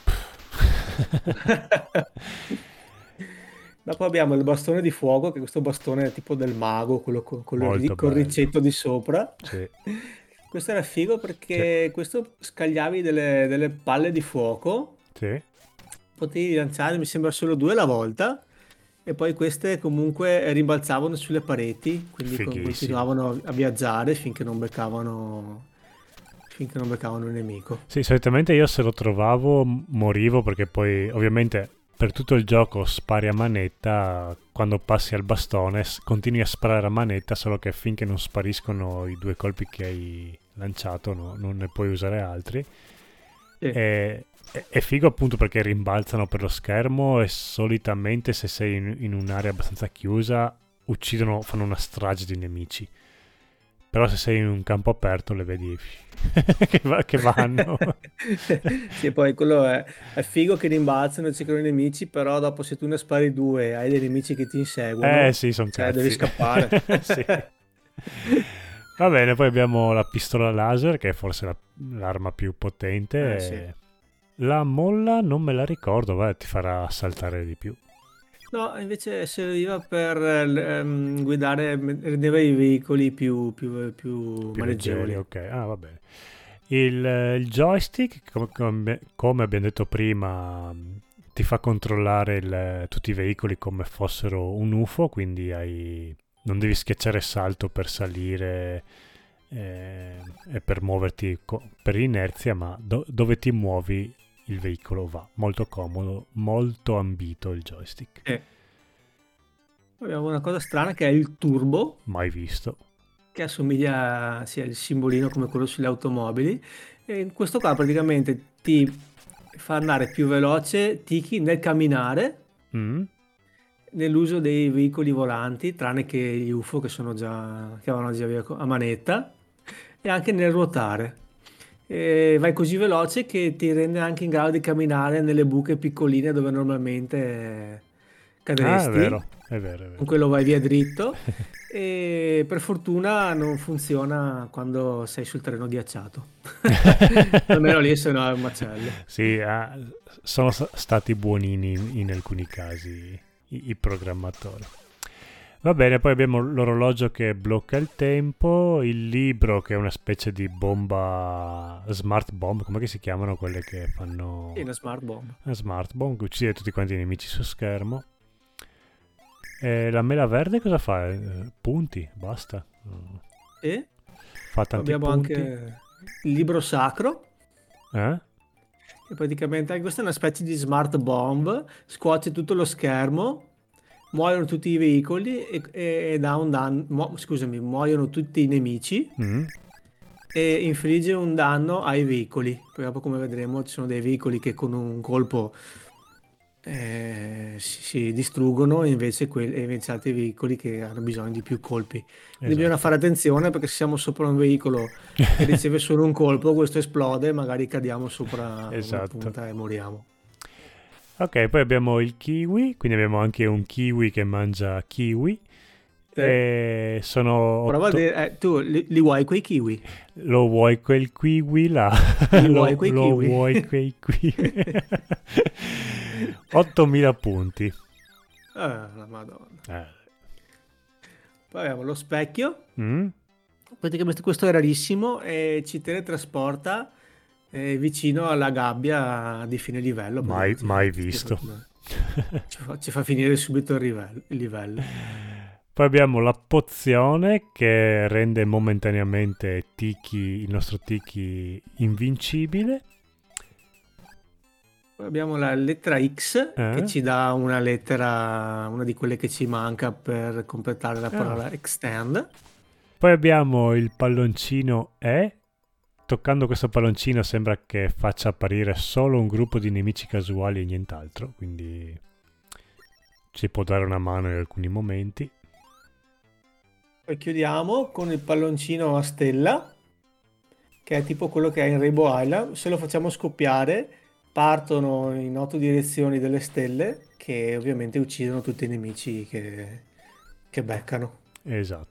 Va bene, questi erano gli oggetti, adesso andiamo con l'altro listino di veicoli. L'ultimo, dai. Beh, poi ci sono i boss. Ah no, i boss li abbiamo già Eh, raccontati. già detti. Va bene, l'ultimo. Beh, andiamo abbastanza veloce qua con i veicoli perché più o meno fanno, fungono più o meno la stessa cosa. Allora Ah. abbiamo, vabbè, la, la testa d'orso, quella che è il veicolo base. E...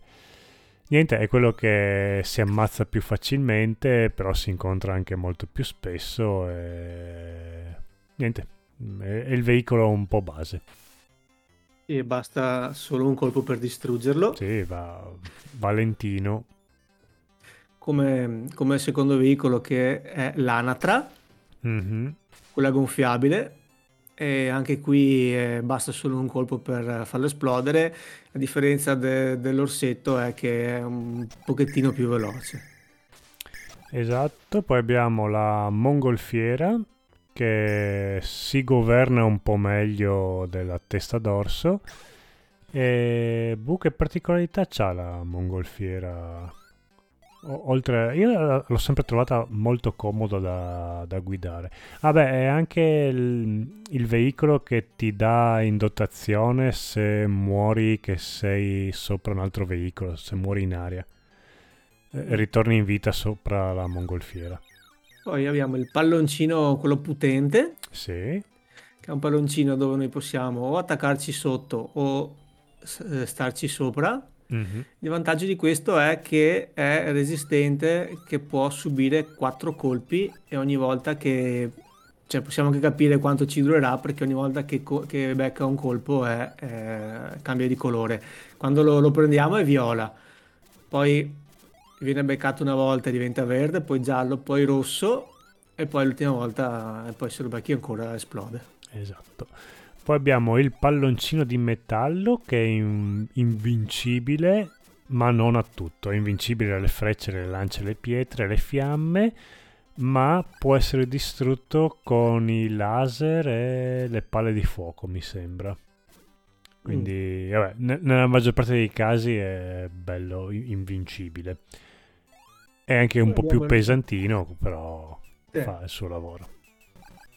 Abbiamo il palloncino normale mm-hmm. che ha la cordicella sotto, anche qua ci puoi stare sopra o di chi si può attaccare sulla cordicella, è verde e ehm, questo può beccarsi solo un colpo. Dopo esatto. il primo colpo esplode. E poi abbiamo il colonnello, bellissimo mm, come...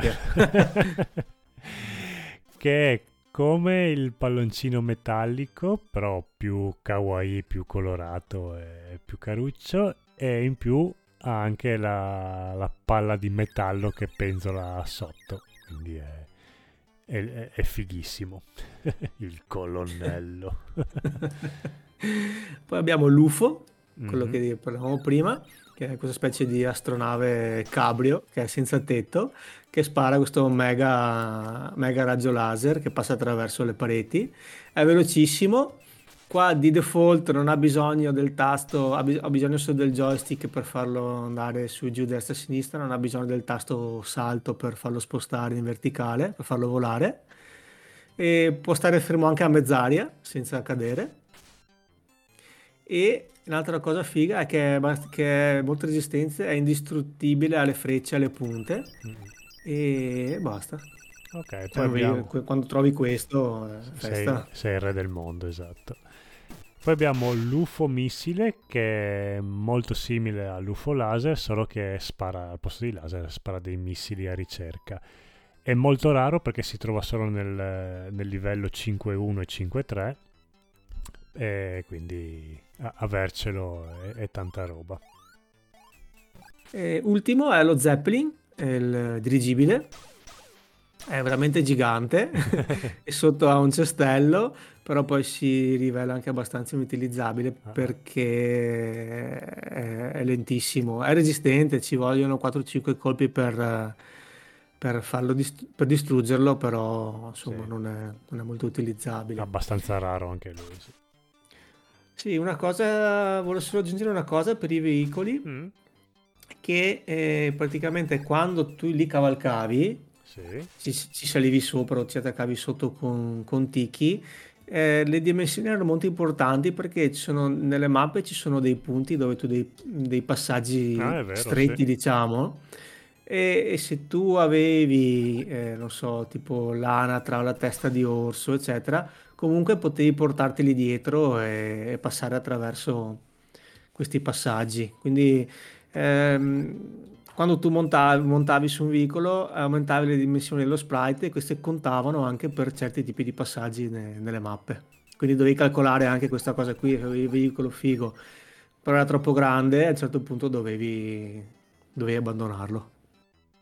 Esatto, molto vero, bravo che l'hai detto. Allora andiamo con le curiosità. Esatto, finiamo direi che è l'ultima parte del gioco vero e proprio. Ok, allora, solitamente queste citazioni di altri videogiochi appaiono nei livelli segreti bonus eh, che, dove ci arriviamo tramite i buchi neri, i warp. Allora, abbiamo un primo livello bonus che cita un altro videogioco che c'è questa mm, diciamo che le piattaforme i blocchi su cui può posizionarsi sopra il nostro tiki. Sono disposti in modo da disegnare da fare un disegno che ricorda tantissimo il fantasma di Puka Puka di Kiki Kai Kai. Per chi non si ricorda è il gioco quello dove tu lanciavi le carte. Esatto. Poi abbiamo una, con lo stesso sistema, cioè i blocchi disposti in modo da formare una, un'immagine. Eh, c'è quella che ehm, rappresenta sì. sì, Ptolemy, Ptolemy di The Fireland Story. Esatto che mi sembra che l'abbia anche citata eh, Andrea Babic nel livello bonus di Bubble Bubble che aveva fatto. Bene, poi il nostro amico Tiki appare e fa dei cameo in altri giochi come in Camel Try che, in cui sorregge un cartello da mille punti. Eh, adesso, Camel Try, onestamente, che gioco è? Non so, è un arcade. È un arcade del 90 del Taito. Ah, una ok, specie di a, Taito. a labirinto, però Ok. non ho memoria. ok. Poi appare in una, una domanda del gioco Quiz, Quiz Quest. Sì, beh, questo è un gio- una roba giapponese Che che qua non, non vedremo mai e anche per fortuna. Poi appare in, uno, in un livello mod- in modalità parodia della versione Space Invaders DX. Penso per il eh, DX sarà Nintendo DS qualcosa forse. boh. Comunque modalità parodia, quindi bonus nel bonus.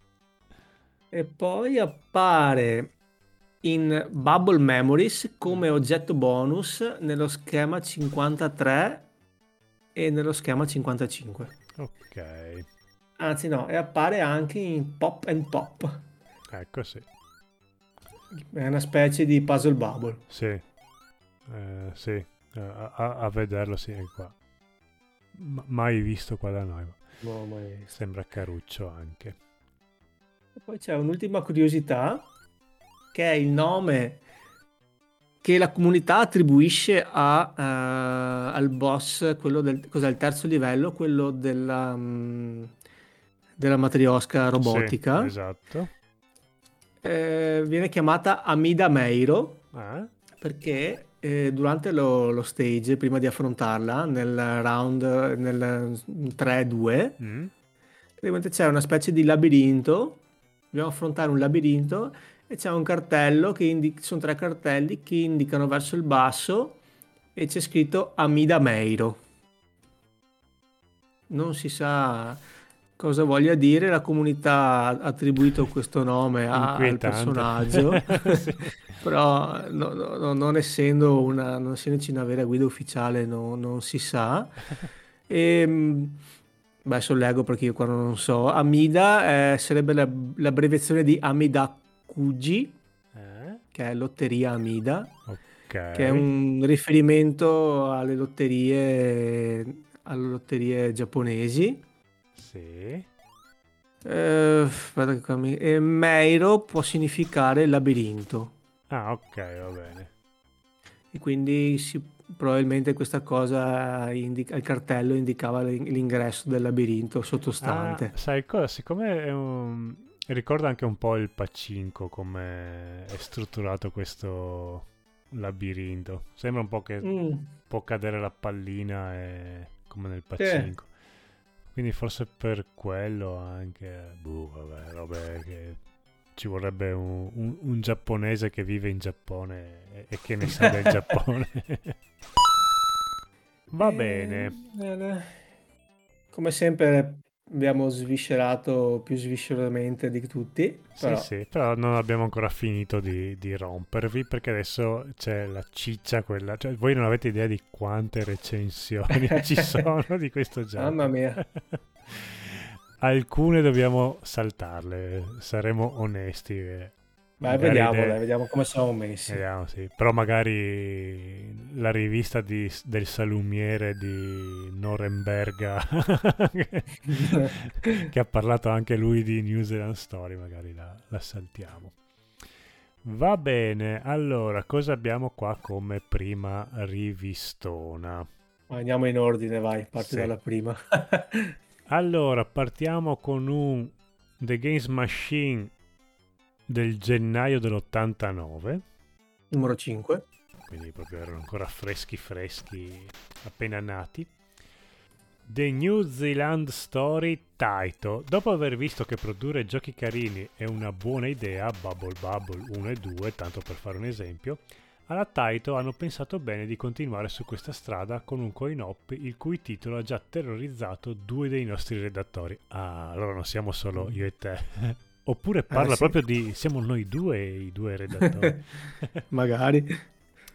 The New Zealand Story non è ambientato né nel futuro né nel passato, ma ci porta direttamente agli antipodi dove vivono i Maori ed è facile trovare un geyser dietro ogni angolo, in Nuova Zelanda.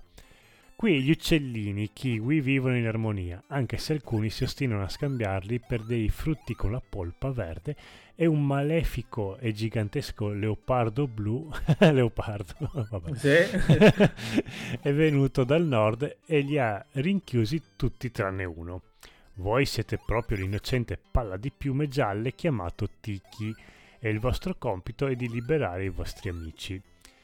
In ogni livello lo scopo è di raggiungere la gabbia in cui viene tenuto prigioniero uno degli altri kiwi, che normalmente si trova in posti assurdi. I cattivi, che nascondono dietro alle simpatiche apparenze una cattiveria incredibile, se no che cattivi sarebbero, vanno eliminati con le armi che si possono raccogliere un po' dappertutto, oppure utilizzarli come dei trampolini per raggiungere posti altrimenti inaccessibili non me lo ricordo questa cosa che li usavi come trampolini. Vabbè. L'azione è simile ed ha lo stesso fascino di altri giochini del genere come Rainbow Island e Bubble Bubble. Ed è il punto forte del gioco e naturalmente la sua notevole giocabilità. In questo periodo caratterizzato da titoli ultraviolenti come Operation Wolf, TNZS, Rappre- ah, The New Zealand Story, pensavo fosse un altro nome. Anch'io.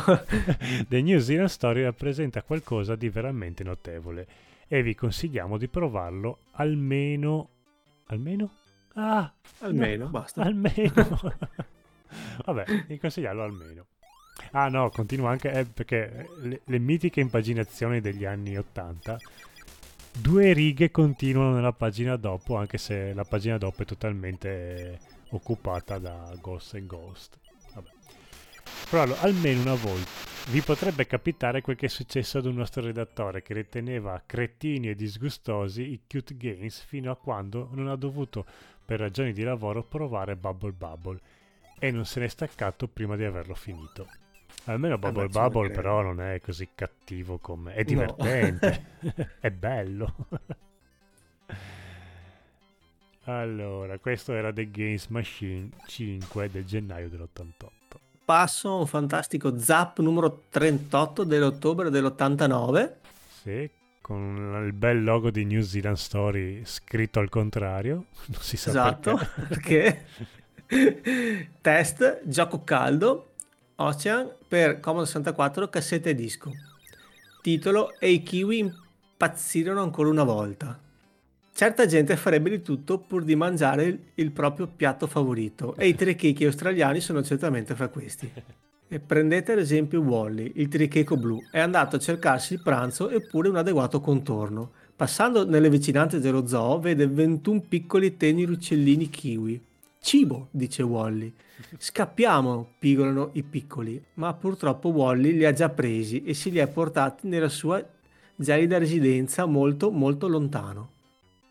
A questo punto la storia sarebbe già finita se non fosse per il fatto che uno dei kiwi, chiamato Tiki, è riuscito a sfuggire alle zampacce, perché qua cambio la pagina, di Wally. Ammazza che lunga questa recensione. sì, anch'io non me ne ero accorto. I kiwi non sono esattamente le creature adatte ai combattimenti corpo a corpo, ma come tutti ben sanno sono degli ottimi arcieri e con becco, arco e frecce Tiki parte per vendicare e salvare i suoi amichetti. I seguaci di Wally sono parecchi e sono decisamente dei pazzi fanatici con delle strane e pericolose abitudini. Ci sono, ci sono stelle che si moltiplicano mostrando le loro tonsille, orsi che viaggiano su palloni aerostatici, pauri con lanciamissili nascosti sotto le loro conchiglie, pinguini che cavalcano oche, pipistrelli su palloni. Capitano, capitano strane cose da queste parti ma per pareggiare la possibilità anche Tiki è armato con bombe, laser, palle di fuoco e può persino rubare veicoli con cui creare un gran macello ovunque. In ogni caso, gli amici di Wally non sono gli unici nemici da, comb- da affrontare. Ci sono spunzoni che possono fare più che spettinare le gialle piume di Tiki e non è bello nemmeno finire l'ossigeno mentre si trova sott'acqua o, si- o, seguire- o subire la vendetta di un demone per aver perso troppo tempo. Persino il livello stesso può essere un vero e proprio labirinto. Ma se segue le frecce, Tiki dovrebbe sicuramente ritrovare almeno uno dei suoi amici. Altrimenti ci sono dei warp spazio-temporali da trovare e nei quali gettarsi. Chissà dove mai potrà finire Tiki?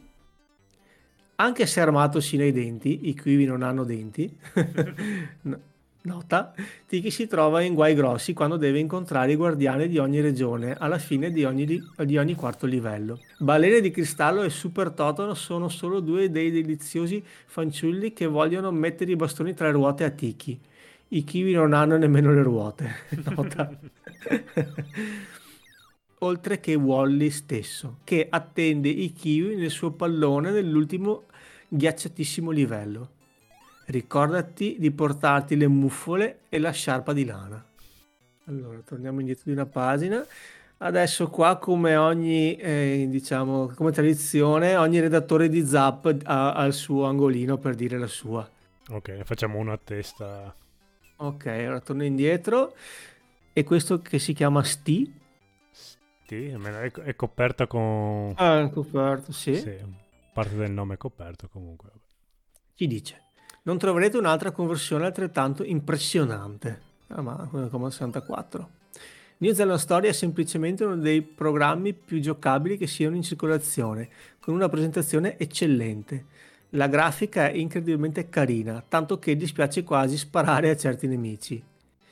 E cosa c'è di meglio che accompagnare il, un tipo simile di azione a un'incalzante allegra musica che può essere esclusa in favore degli effetti sonori uccelleschi. cioè, cosa potevi togliere la musica e sentire il pigolio? Boh, eh, forse Commodore 64, sì. Ah. Dietro alla facciata affas- affascinante, New Zealand Story nasconde una grossa sfida lungo i suoi 20 complicati livelli. Se non lo comprate, perderete uno dei giochi più carini e più giocabili che siano usciti quest'anno per il 64. Ah, bene. Ah, mia. Allora, altro commentino di NA, mi sembra, o MA o NA, penso sia una N. Comunque, vabbè, non, non so il nome completo. Mm, qui c'è da fare un piccolo discorso. Beh, mettiamola così. Io vado letteralmente pazzo per i giochi rotondi, tipo Bubble Bubble, Rainbow Island e così via.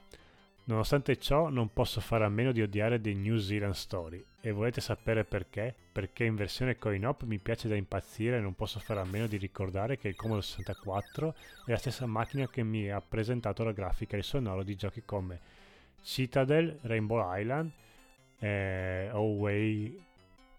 Away... Okay, ah, come si dice? Ok, ok, ok. Armalite, Wizball e tanti altri. Voi ora non vi potete venire a dire che questo è un gioco per essere sul Commodore 64 è, è realizzato bene, perché è totalmente falso. Gli sprite sono quanto di più insulso possa esistere, compresa quella stupida imitazione di Tiki in alta risoluzione che assomiglia più a un pollo che al mio amato kiwi. Beh, dai, è un po' più sim- Sì, effettivamente è bruttino sul Commodore 64. Sì, perché hanno voluto fargli il corpo, testa e corpo, invece eh. era così carino, t- tutto un pezzo solo, tutta una pallina. Eh, il sonoro è stridente e vagamente rassomigliante al coin-op, ma ripete ogni volta il pezzo sc- della scenetta iniziale. Come se non bastasse, ci sono molte incongruenze. Se si tocca una punta con un mezzo si crepa e spesso continua a uscire lo stesso oggetto nello stesso quadro. Sembra comunque che lo sia in minoranza, nonostante AG la pensi come me, almeno spero. Ma proviamo a capire perché. Dunque, agli inglesi piace? Beh, perché la Ocean è molto vicina alla loro redazione. A Stefano probabilmente piace perché non ha mai avuto il Commodore 64 e pensa che possa fare solo Pac-Man. Ma credetegli, nota di redazione, no, nota di CR, non so chi è e a varia gente piace perché si sono ormai abituati alle vere e proprie schifezze che il mercato presenta da un po' di tempo a questa parte. Certo, un, un po' di giocabilità c'è, ma a me non basta, è troppo poca. Guardatelo anche voi e giudicate. Bene, allora passiamo all'ultimo riquadro che è di Robin. Beh, pensavo che la versione Amiga di questo gioco fosse lo stato dell'arte, ma su 64 questa bellezza fa sfigurare qualsiasi altro gioco di scale e piattaforme mai prodotto. Bello perché, non so, cioè, prima ha detto che faceva schifo, adesso questo invece dice che è una bellezza. Eh, Mi spiazza un po'. Eh, sì. Tiki potrà anche assomigliare a un canarino, ma almeno è più bello, più bello dei veri kiwi. e i nemici sono meravigliosamente ombreggiati. Ah. I fondali possono essere un po' desolati qua e là, ma considerato tutto quello che è stato ficcato nel Commodore 64 si tratta di una pecca decisamente minore. I primi livelli possono solo suggerire quel che vi aspetta, ma è solo quando siete parecchio avanti che vi renderete conto di quanto subdolo possa essere un gioco simile. Vedere nuove creature ed esplorare livelli sempre più vasti e divertente, e c'è qualcosa nella giocabilità che mi ha spinto a ricaricare il programma parecchie volte. Follemente coinvolgente, con una struttura che vi terrà incollati al video, New Zealand Story esagera col divertimento, le piume e una giocabilità fantastica. Ah, mi piace vedere anche queste diversità di, di, di opinione. Eh, infatti, sì. Beh, Zapper è una bella rivista. Va bene. Chiudiamo Pagellone con finale, vai. Pagellozzo. La presentazione si becca un 81%. Bello schermo di inizio, il multiload dopo ogni guardiano non è un grosso problema perché dopo un caricamento non si deve più tornare indietro. Grafica 92%, cattivi piccoli ma perfettamente dettagliati e fondali affascinanti. Sonoro 85%, giocate o con una colonna sonora buffa e simpatica o con gli effetti sonori notevoli. Ah, quello che dicevamo prima. Appetibilità 91%, giocabilità affascinante e subito coinvolgente. Longevità, longevità 94%, 20 livelli veramente duri da esplorare. Globale 93%, un'azione saltellante e surreale che si combina con ottimi elementi di shot em up per creare una struttura di gioco delle migliori, quelle divertenti. Bene. Bene, questa era Zap numero 38 dell'ottobre dell'89 per Commodore 64. Poi cosa abbiamo qua? Oh, adesso abbiamo un K Magazine 9 del settembre del 1989 che recensiscono le versioni di eh, Spectrum e Amiga, giusto? Eh, no, ST. ST e Amiga. Atari ST e Amiga. Atari ST e Amiga. Allora, New Zealand, gran divertimento con la fauna neozelandese della Ocean. Tornano con gran squilli di trombe i giochi di piattaforme carini. Scordatevi i simulatori di volo con manuali a 100 e più pagine. Quello che va di moda in questa mezza stagione sono i giochi di piattaforme prendi e gioca subito. Nel reparto giochi carini non c'è niente di più carino di The New Zealand Story Wally Walrus ha rapito un bel numero di amici di Kiwi Joy dallo zoo della New- Nuova Zelanda. Si chiama in altro modo. Qua sì, è Joy. Eh, qua è Joy, vabbè, non importa. Li ha messi tutti in un sacco e ha tagliato la corda, assaporando già una bella cenetta a base di kiwi. In questa conversione del coin-op Taito siete il Kiwi Joy e dovete liberare i vostri amici. Le piattaforme sono piene di cattivi pronti ad ostacolare l'avanzata di Joy. Lungo la strada si aprono delle finestre che sputano fuori lumache, fiamme e guerrieri maori armati di lance. Ammazza guerrieri maori, che sarebbero i soldatini di legno. Soldatini, esatto. Joy è armato di arco e frecce e deve usarle con grande rapidità se vuole sopravvivere abbastanza da poter esplorare i livelli scorrevoli dello zoo e liberare gli uccellini che sono imprigionati nelle gabbie sparse qua e là. Quando Joy colpisce un bersaglio, questi si trasforma in un frutto che può raccogliere camminandoci sopra. Questi frutti forniscono a Joy la possibilità di dotarsi di bombe da tirare ai cattivi nelle piattaforme sottostanti, di uno scudo, che non mi ricordo ci esistesse, di vite extra e di una pistola laser. I kiwi non volano, quindi in New Zealand Story ci sono dei trampolini per liberare, liberarsi in aria che Joy può raccogliere per esplorare le piattaforme. in certi livelli ci sono anche dei palloni aerostatici. Forse in queste versioni qua avevano dei trampolini, boh. perché è già il secondo che parla di trampolini. La grafica di New Zealand Story è eccellente, particolarmente le sequenze subacquee in cui Joy indossa una tuta e occhiali da sub. Queste sequenze sono abbastanza difficili visto che Joy non può stare sott'acqua a lungo. Inoltre non può usare l'arco e le frecce. Può comunque far fuori dei cattivi tornando in superficie e sputandogli addosso un getto d'acqua. New Zealand Story è un vero ibrido, un'eccellente miscela di, so- di sparatutto e gioco di piattaforme i guardiani di fine livello non hanno niente da invidiare a quelli degli altri sparatutto più tosti. Come ad esempio la balena gigante del livello 1, la quale può essere sconfitta colpendola alla testa finché vi inghiotte. C- certo che definire eh, New Zealand Story come gioco meno difficile rispetto ad altri. Sì, Coraggio. Alla Taito sono dei maestri in questo tipo di giochi. Bubble Bubble era un classico e New Zealand Story continua questa, tradiz- questa ottima tradizione. La giocabilità è eccellente, la grafica fornisce lo stimolo necessario per perseverare fino all'esplorazione completa di tutti i livelli, alla eliminazione dei guardiani di fine livello e alla liberazione dei kiwi. Non fatevi ingannare dalla grafica carina, questo è un gioco difficile, un'eccellente conversione.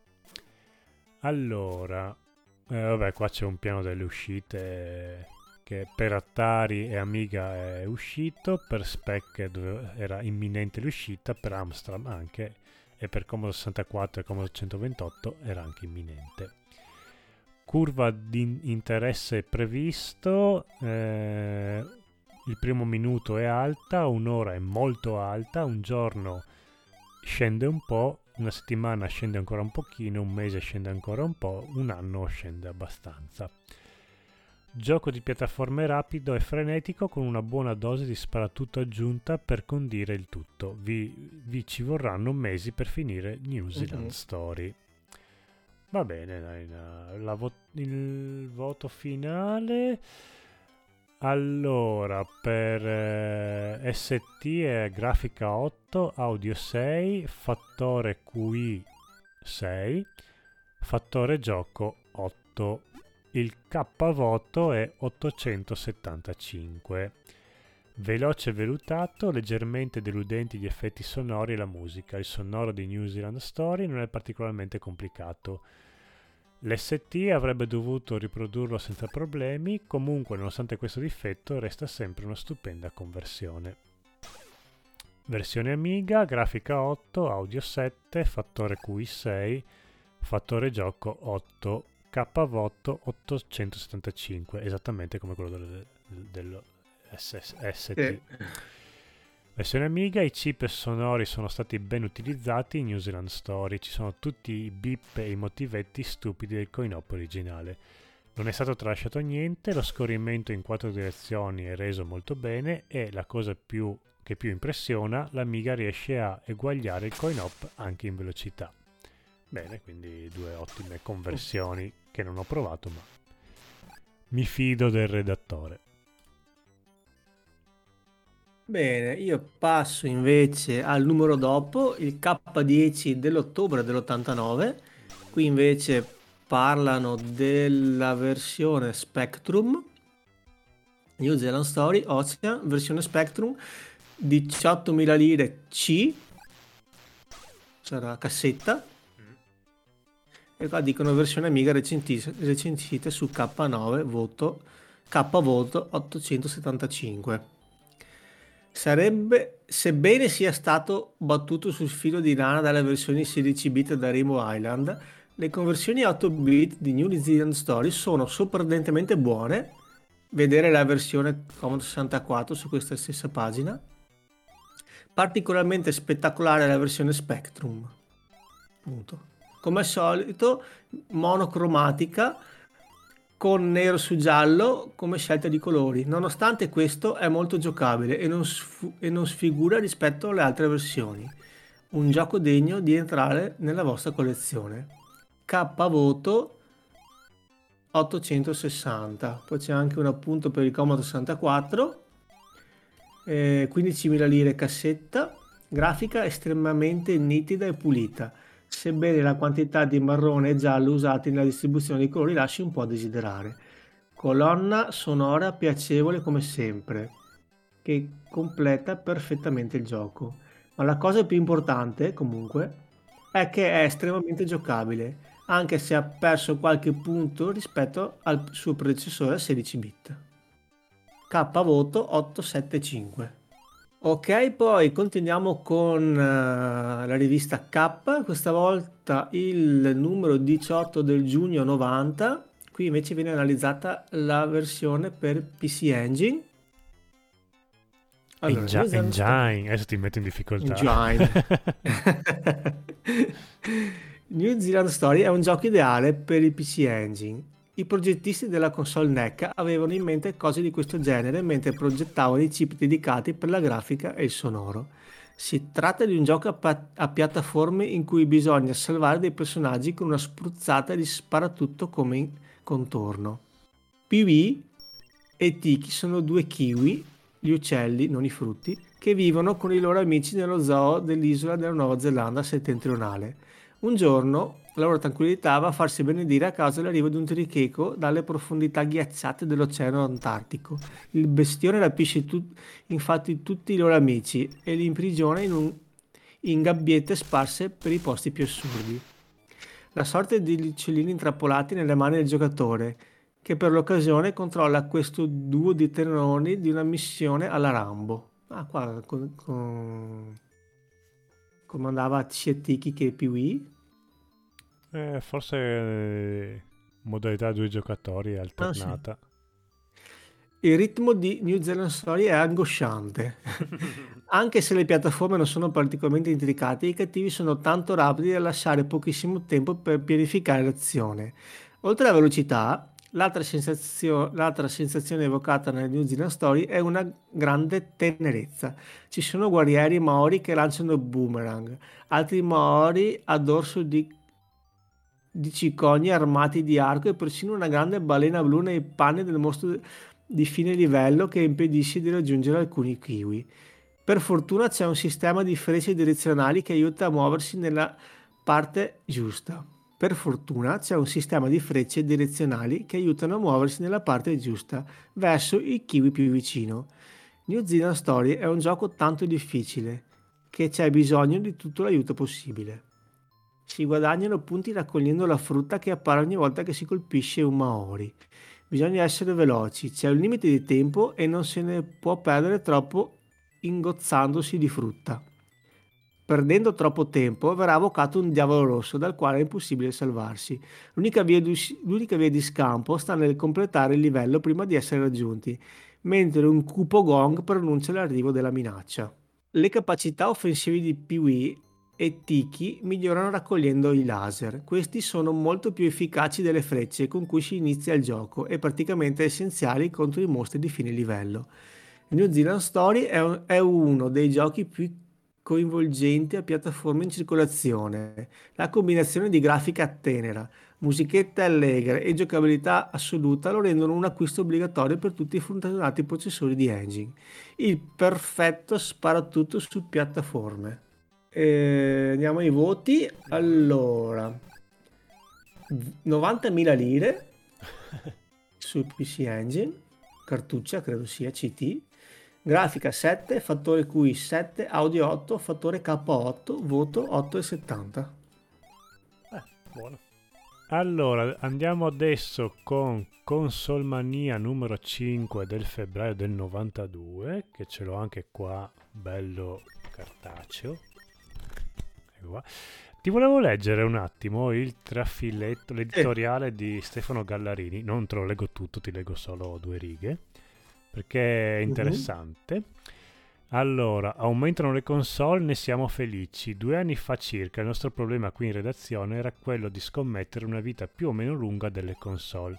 C'era chi diceva che si, solo, si trattava solo del boom di un momento, chi le difendeva a spada tratta chi si esteneva ad ogni commento per paura di perdere clamorosamente.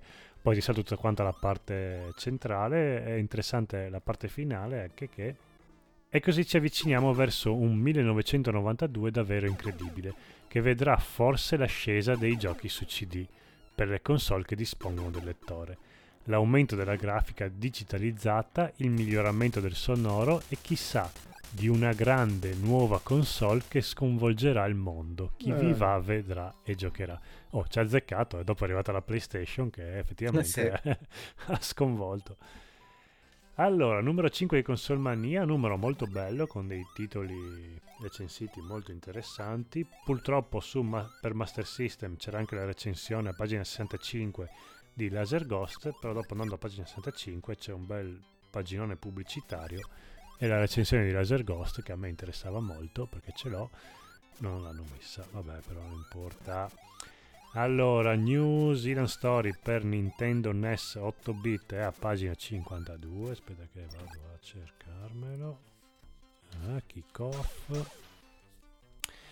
Allora, giocatori 1, livello 20, difficoltà 1. Finalmente anche sul NES arriva, arrivano i kiwi.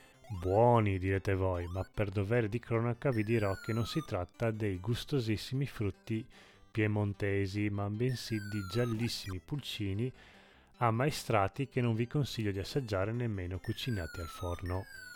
Recensione di Stefano Gallarini, oh, pezzo da 90. Eh.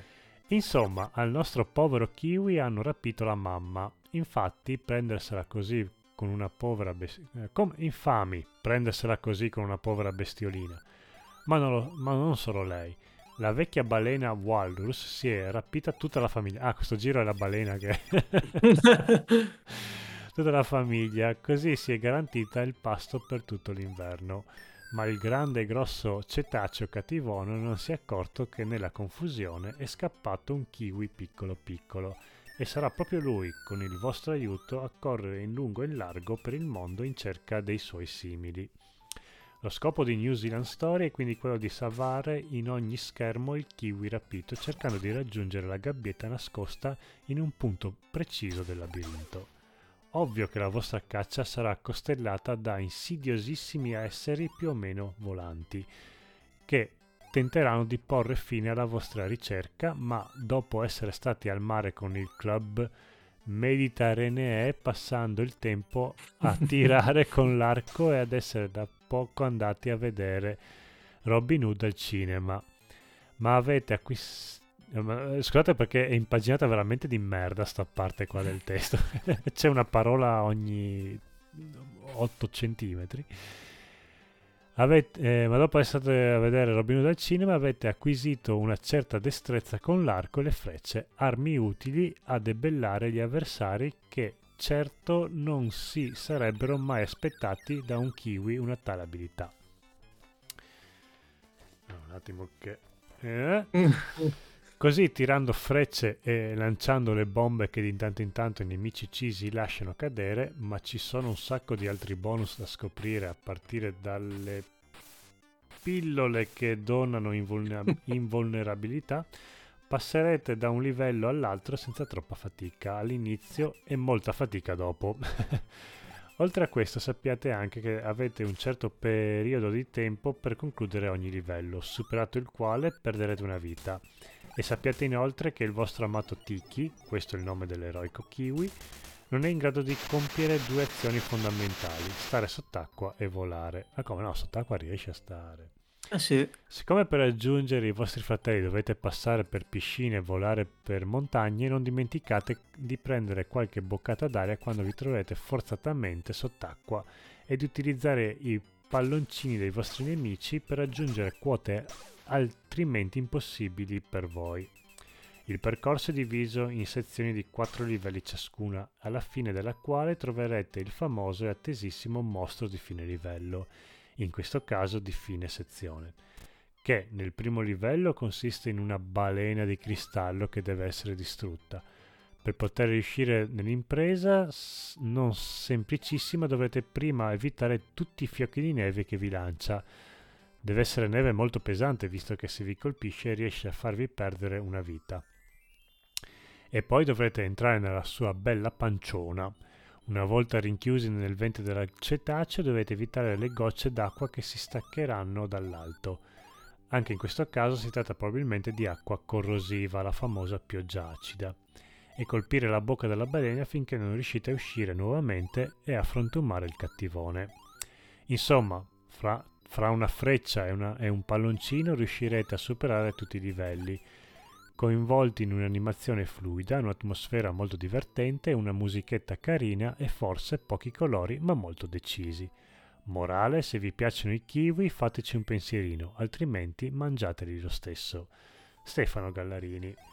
Grafica mh, mm, bene animata ma pochi colori. 85. Sonoro, musichette simpatiche, effetti spi- eh, spiritosi. 80. Giocabilità si impara subito, qualche problema per volare 79, voto complessivo 83.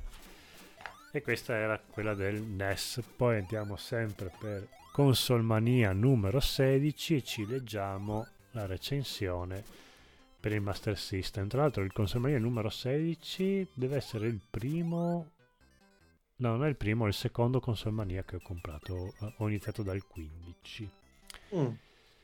Allora, Mega Drive, pagina 64. Qua la, la redazione di Consolmania era già quella abbastanza storica, poi. Uh, recensione di Andrea Fattori. Eh, impersonare un kiwi che si lancia al salvataggio della sua kiwetta rapita da un perfido tricheco azzurro e nascosta in qualche luogo della Nuova Zelanda è sicuramente il sogno della maggior parte degli uomini, soprattutto di quelli che alla sera mangiano un po' troppo pesante. Vabbè.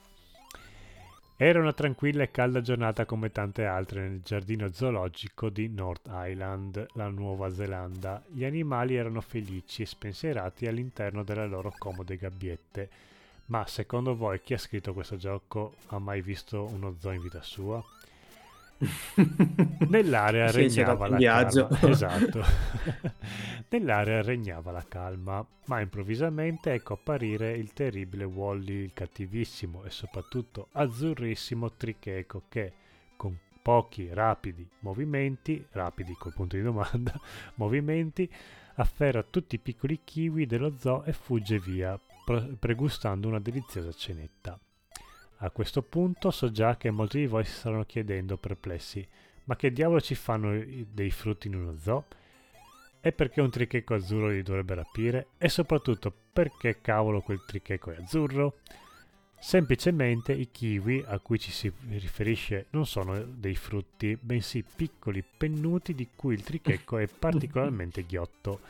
Per quanto riguarda invece il colore del crudele rapinatore di volatili, siamo aperti a ogni possibile risposta, anche se eh, propendiamo per la pazzia fulminante del programmatore. Sta di fatto che i piccoli kiwi vengono rapiti da Wally e nascosti per tutta la Nuova Zelanda, in attesa di essere mangiati, ma uno di essi riesce a fuggire e a raggiungere il rifugio sicuro. Si tratta del piccolo e coraggioso Tiki che dopo aver portato in salvo le proprie piume inizia a preparare un piano per liberare i suoi compagni e soprattutto l'amata Fifi. Nel gioco voi impersonerete Tiki e il vostro compito ovviamente è quello di recuperare e salvare tutti i vostri amici kiwi. Purtroppo non si tratta assolutamente di un'impresa facile. Piego la pagina a intralciare la vostra già difficile ricerca ci, eh, si intrometteranno tutti gli altri nemici del vostro grosso tricheco che, si, eh, che vi assicuro che non sono né pochi né tantomeno ben disposti nei confronti del prossimo. Inoltre esiste un limite massimo di tempo entro il quale dovete completare i vari livelli, allo scadere del quale farà la sua comparsa niente meno che un arrabbiato drago del tempo, quel tricheco ha veramente delle strane amicizie. I livelli da superare sono in tutto 21 e vi porteranno a visitare eh, Ouchland, sede dell'allegro giardino zoologico di cui provengono i kiwi. Rotoraur, Rotorua, no, non so i nomi de- della Nuova Zelanda, perdonatemi. Le miniere di Waitomo, eh, Wellington Str- Strait, Cook Strait e Amber Spring. La sfida si concluderà quindi sul monte Cook dove dovrete affrontare sua trichetitudine in persona che guarda caso ha deciso di tenere con sé Fifi. Durante la partita si, vi troverete ad attraversare i luoghi più increduli e fantasiosi, compresi i labirinti posti sott'acqua e dovrete spesso ricorrere ai mezzi volanti di ogni genere quali palloncini o, stra- o strane macchine dal non meglio precisato funzionamento. Inizialmente si hanno a disposizione solo tre vite e un rudimentale, anche se efficace, arco. Andando avanti nel gioco avrete comunque la possibilità di prendere nuove e più potenti armi, nonché di vincere le immancabili vite bonus. La prima a 5.000 punti, le successive a 20.000. Se si riesce inoltre a superare il livello 2 e 4 si potrà usufruire, usufruire di un utilissimo continue per non dover ricominciare la partita dal punto di partenza. Ovviamente, come in tutti i platform che si rispettino esistono anche un gran numero di quadri bonus e altri trucchetti che però lasciamo a voi piacere scoprire. The New Zealand Story è veramente un bel gioco, semplice e lineare ma non troppo facile, anzi, con il quale vi potrete divertire per un bel po' di tempo. 21 livelli non sono pochi e la mancanza dell'opzione fissa di continue non è certo d'aiuto un ottimo platform dove la fantasia e il gusto dell'assurdo regnano sovrani. Andrea Fattori. Eh, Master System, grafica 89, sprite ottimi e abbondanti, qualche fondale scarso. Sonoro 88 nella media dei platform, giocabilità 93, veloce, semplice ma non facile. Voto globale 90. Bene due belle conversioni che ho provato, quindi confermo. Eh sì. Allora, continuiamo con un fantastico computer di videogiochi oh. numero 14 del marzo 92. Forse l'avevo già detto, ma è stata la prima rivista alla quale mi sono abbonato. Oh, che bello. Io ero abbonato a un'altra rivista che leggeremo dopo. Eh. Era bello quando ricevevi la, la rivista a casa. Sì, dopo mi sono abbonato anche da Games Machine ovviamente, però anche adesso la compro sempre, però voglio andare in edicola perché c'è quel gusto di andare dall'edicolante. È vero. Anche se abbonati risparmi un po' di soldi, perché sai, magari ti fanno qualche numero gratis, Esatto. però voglio, voglio ancora, finché posso, la sensazione di andare in edicola a vedere se è arrivato. È vero, è Che vero. sono abbonato in edicola, l'edicolante sa che me lo deve tenere, però Sono lo sì. picchi. C'è quella magia di andare in edicola che finché c'è. Bene, allora, in questo numero eh, trattano la recensione della versione Nintendo dell'Ocean, Mhm. ok? Si dice, sapete tutti come sono fatti i kiwi, vero? Di forma leggermente ovoidale, coperti da una specie di peluria ed esternamente di colore marrone e con un becco appuntito. Come il becco appuntito? Quando me li prepara la mamma non c'è. E poi, da quando in qua la frutta il becco? Sì, vabbè, i kiwi vengono da Nuova Zelanda, ma non mi sembra il caso, non mi sembra il caso debbano essere così strani. Ok, se vi date una calmata, vi dico anche che hanno le zampe, non hanno le ali e sono degli uccelli. Ah beh, allora ci credo. Comunque, ora che vi ho descritto l'uccello kiwi, mi spiegate come mai il protagonista di The New Zelda Story sembra un pulcino? E non è tutto. Come mai tutti i suoi amici sono stati rapiti da un gigantesco terricheco blu? E perché Tiki, così si chiama il nostro frutto non volante, li deve andare a salvare tutti armato semplicemente di arco e frecce, fortunatamente barattabile per strada con laser, bombe e palle di fuoco? Come mai sparsi per il cammino ci sono dei veicoli volanti a forma di astronavi, palloni di tutte le, fo- le fogge, tutte le fogge, paperelle e chi più ne ha più ne metta? Eh, in effetti sono domande lecite, eh. Esatto. Parlasse un po' del gioco, però. Come mai ogni tanto incontrate dei nemici ben piazzati che assomigliano a bambole meccaniche, balene suggelate e polpi di pietra che lasceranno il passo solo dopo una buona dose di randellate? E che ne so. Boh, qua ha descritto solo i boss alla fine. Dopo c'è un piccolo, un piccolo riquadro che dice: Lo sapevate che lo stato che detiene il record di maggior produttore di kiwi, la frutta, al mondo non è la Nuova Zelanda, ma è l'Italia? Eccola, orgoglio italiano. Anche Poi abbiamo... un'informazione. Eh, uno Esatto, impara a leggere. Eh sì, esatto. Poi c'è il trafiletto finale. Wow, che sballo! Cioè, mi prende veramente un sacco bene con 2B. Nel New, Ze- The New Zealand Story è, sem- è senz'altro uno dei giochi più strani, ma allo stesso tempo classici che si siano mai visti in giro. Lo schema platform games semilabirintico esiste sin da quando Noè ha ceduto ai diritti alla Ocean per il gioco The Universal Diluve. Vabbè. Ma in compenso non da tutti i giorni vedere un pulcino, che in realtà è un kiwi, no, Eh, non il frutto ma il volatile, che non vola, Arg! galleggiare per aria a cavalcione di una papera di gomma lanciando bombe a tutto andare. Vi dirò, ogni volta che riesco a farlo mi metto a canticchiare la cavalcata delle Valchirie, citando, Madonna, cos'è? Apocalypse Now. Esatto. Fattore fuori di testa a parte, eh, The New Zealand Story è senz'altro uno dei giochi Taito più riusciti, con la sua combinazione di azione incalzante, incasinamenti di mappe tra passaggi segreti e quadri nascosti e maree di oggettistica varia che rendono ogni partita più divertente della precedente. Per quanto riguarda questa versione NES, è una delle meglio riuscite che abbia mai visto. Mm. I quadri ci sono tutti, i nemici anche, ed è anche parecchio fluido. L'unica nota è che per alcuni mostri sono più contenuti del normale, ma non è che sia tanto rilevante. Ragazzi, se cercate una conversione incredibile e un gioco troppo divertente, ho come la sensazione che, ver- che verserete un piccolo contributo alle ossa. Marco Auletta. Sì, la conversione del NES era proprio bellina. Eh, quello no- non l'ho, non l'ho visto Merita. dal vivo. Poi chiude con i voti. Nintendo, grafica 91, sonoro 81, giocabilità 92, longeti- longevità 92, globale 90. Oh, meritato. Oh yes!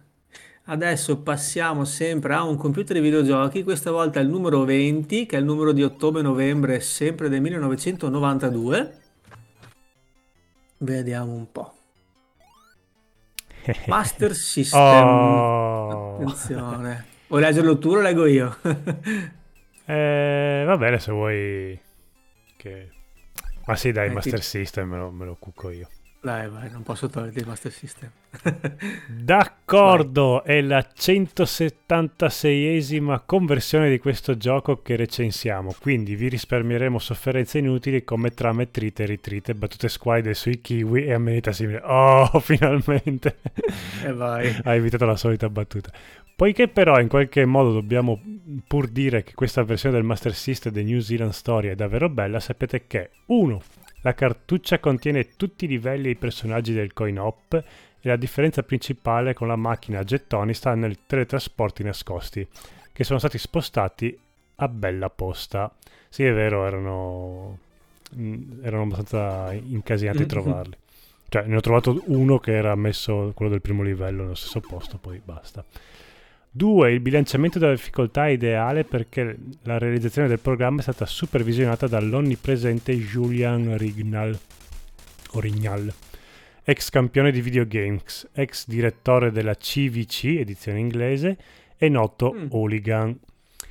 3. Il manuale del gioco, una volta tanto, è scritto davvero in italiano, visto che è stato tradotto dall'onnipresente Fabio Rossi, ex campione di videogames, ex programmatore e noto direttore di computer videogiochi, edizione italiana. Però, in effetti Ah. era, un italiano corretto e scritto bene. Eh, trafil- altro box, non gioco con il Master System da un sacco di tempo e devo ammettere di avere inizialmente provato dei New Zealand Story solamente perché mi era stata mandata una versione in anteprima assoluta insieme al manuale da tradurre. Tanto per cambiare, la mia solita poca fede era quanto mai fuori luogo. Questa ennesima conversione del coin-op della Taito è in realtà una delle migliori sotto l'aspetto audiovisivo. È probabilmente la migliore di tutte in termini, termini di giocabilità. La struttura di gioco, estremamente semplice e suo malgrado ormai stravista, non permette purtroppo di dilungarsi in complimenti particolarmente originali. Si tratta del tipico gioco chiaro e divertente che fa della giocabilità il suo unico, ma grande, punto di forza. Ma se siete alla ricerca di uno di quei programmi ben realizzati, ultra longevi e sempre più rari per il vostro Master System, potete rivolgervi a New Zealand Stories a colpo piuttosto sicuro. Fabio Rossi, quindi abbiamo anche la recensione di, dell'autore, di chi ha scritto il manuale per l'edizione italiana. Eh sì, figo. Sì. Eh, box finale, il box a perpendicolo sotto la luna. Se avete sempre vissuto sulla luna probabilmente non avete mai sentito parlare di New Zealand Story. Del resto, se state leggendo questo box vuol dire che siete appena arrivati sul nostro pianeta e potreste volerne sapere qualcosa di più. Sintetizzando al massimo si può dire che New Zealand Story è un platforming game teneroso con abbondanza di sequenze aerotrasportate a bordo di mongolfiere e mezzi simili, tutti piuttosto complicati da guidare. Lo scopo di ogni livello è liberare degli uccellini prigionieri affrontando peri- perigliosi labirinti, mostroni di fine livello e nemici assortiti in quantità. Banale ma estremamente coinvolgente ed efficace. Box dei voti, grafica 91, sonoro 90, giocabilità 90, longevità 91, globale 90. Oh, una recensione concisa però esaustiva. Sono tutti allineati sul 90. Esatto. Come sì. voto finale. Eh sì, sì, anche per, per essere macchinette a 8 bit erano belle conversioni. Bene. Abbiamo un fantastico Game Power Uh, del numero 4 del marzo del 92 che analizza la versione anche qui NES. oh. Allora, Nuova Zelanda. Chi era costui? A noi il nome di questa terra lontana non potrà dire poco, ma per la coraggiosa famiglia dei kiwi Nuova Zelanda significa patria. I kiwi sono piccoli uccelli senza ali che abitano unicamente in questo sperduto lembo di terra. Pipi, com- come lo leggi tu? Fifi. Fifi. La ragazza di Tiki il kiwi è stata rapita da Wally, il tricheco, e rinchiusa in una gabbia. Il nostro eroe, disperato, decide di lanciare il cuore al di là della barricata e di tentare il tutto per tutto nel tentativo di liberarla. È l'inizio di un viaggio avventuroso che dalle regioni settentrionali dell'isola condu- condurrà Tiki attraverso una serie di terrificanti livelli abitati da quanto più di passo la fantasia dei programmatori è riuscita a creare. Il piccolo Kiwi all'inizio affronta i nemici scagliando dardi micidiali. Vista la loro cattiveria, non, sono- non mi sorprenderei se fossero avvelenati. Ma, ma pronti per essere raccolti nei vari livelli ci sono archi alla Rambo, armi al laser e bombe a mano. Il nostro eroe non può volare con le sue microscopiche ali, ma può avvalersi di curiosi es- espedienti, palloncini, mongolfiere e UFO. Lo aiutano a schizzare a destra e a sinistra per il livello in cerca dell'amorosa con tecnologie di guerriglia che farebbero arrossire un marine dei Navy Seals. L'amorosa. C'è molto di Veneto in questo. Ah, sì. La struttura dei livelli è insolitamente complessa e ogni livello si estende tanto verticalmente quanto orizzontalmente. I nemici sono numerosissimi e sbucano fuori di conti- in continuazione, non importa quanti se ne siano già eliminati. Alla fine di ogni livello avremo la soddisfazione di abbracciare la bella Fifi, ma deve trattarsi di una fidanzata assai distratta, visto che pochi secondi dopo viene nuovamente fatta prigioniera, costringendo il povero innamorato a una nuova impresa. E qua mi sa che si è sbagliato Eh, perché sì. alla fine di ogni livello sono gli amici, non è solo Eh, no. Fifi. Eh, pensavo fosse sempre Fifi. Eh no. Tre livelli completati costituiscono una tappa del viaggio che si snoda attraverso le più famose località neozelandesi come Auckland, Rotorua e il Monte Cook. Naturalmente non mancano i tradizionali mostri di fine livello come la balena di Pinocchio presentata alla fine della prima tappa. Poi abbiamo un riquadretto rosso con scritto I nemici, quelli che vedete sono solo alcuni degli avversari che incontrerete durante l'avventura. Naturalmente ognuno ha caratteristiche sue ed un diverso livello di pericolosità. I più divertenti sono i pinguini F-15 Strike Penguin 2 a bordo di agi di mongolfiere a forma di papera. E poi qua c'è un riquadrino che sono un po' le foto dei nemici. Mm-hmm. Poi andiamo, c'è un altro riquadro c'è scritto un bel po' di, virgola, vedremo, puntini puntini, ci sono un po' di oggetti. Sì, descrive un po' i bonus. Eh, sì, esatto, allora parte dalla bomba, di chi può raccogliere queste armi e sganciarle come una bombarolo sugli avversari. Poi c'è il laser, arma pesante che spara attraverso le pareti.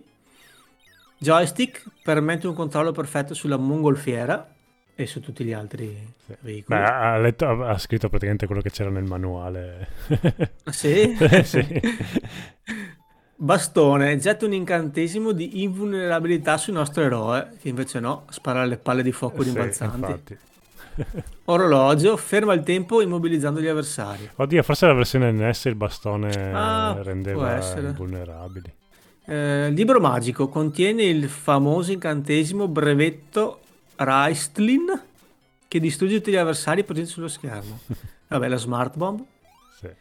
Poi c'è una mela, vale 500 punti, kiwi, vita extra. Poi c'è la mongolfiera a topolino, lenta e imprecisa. Perché?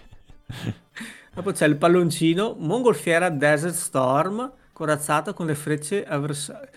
Corazzata contro le frecce avversarie. No, qua mi sa che sì, era un po' più un resistente, po di... ma più corazzata, non direi. Si è fatto un po' di confusione. Mm. Dopo abbiamo un altro riquadro che riguarda l'isola, la mappa di gioco. L'isola agli antipodi. La Nuova Zelanda si trova al largo della costa dell'Australia, esattamente agli antipodi dell'Italia.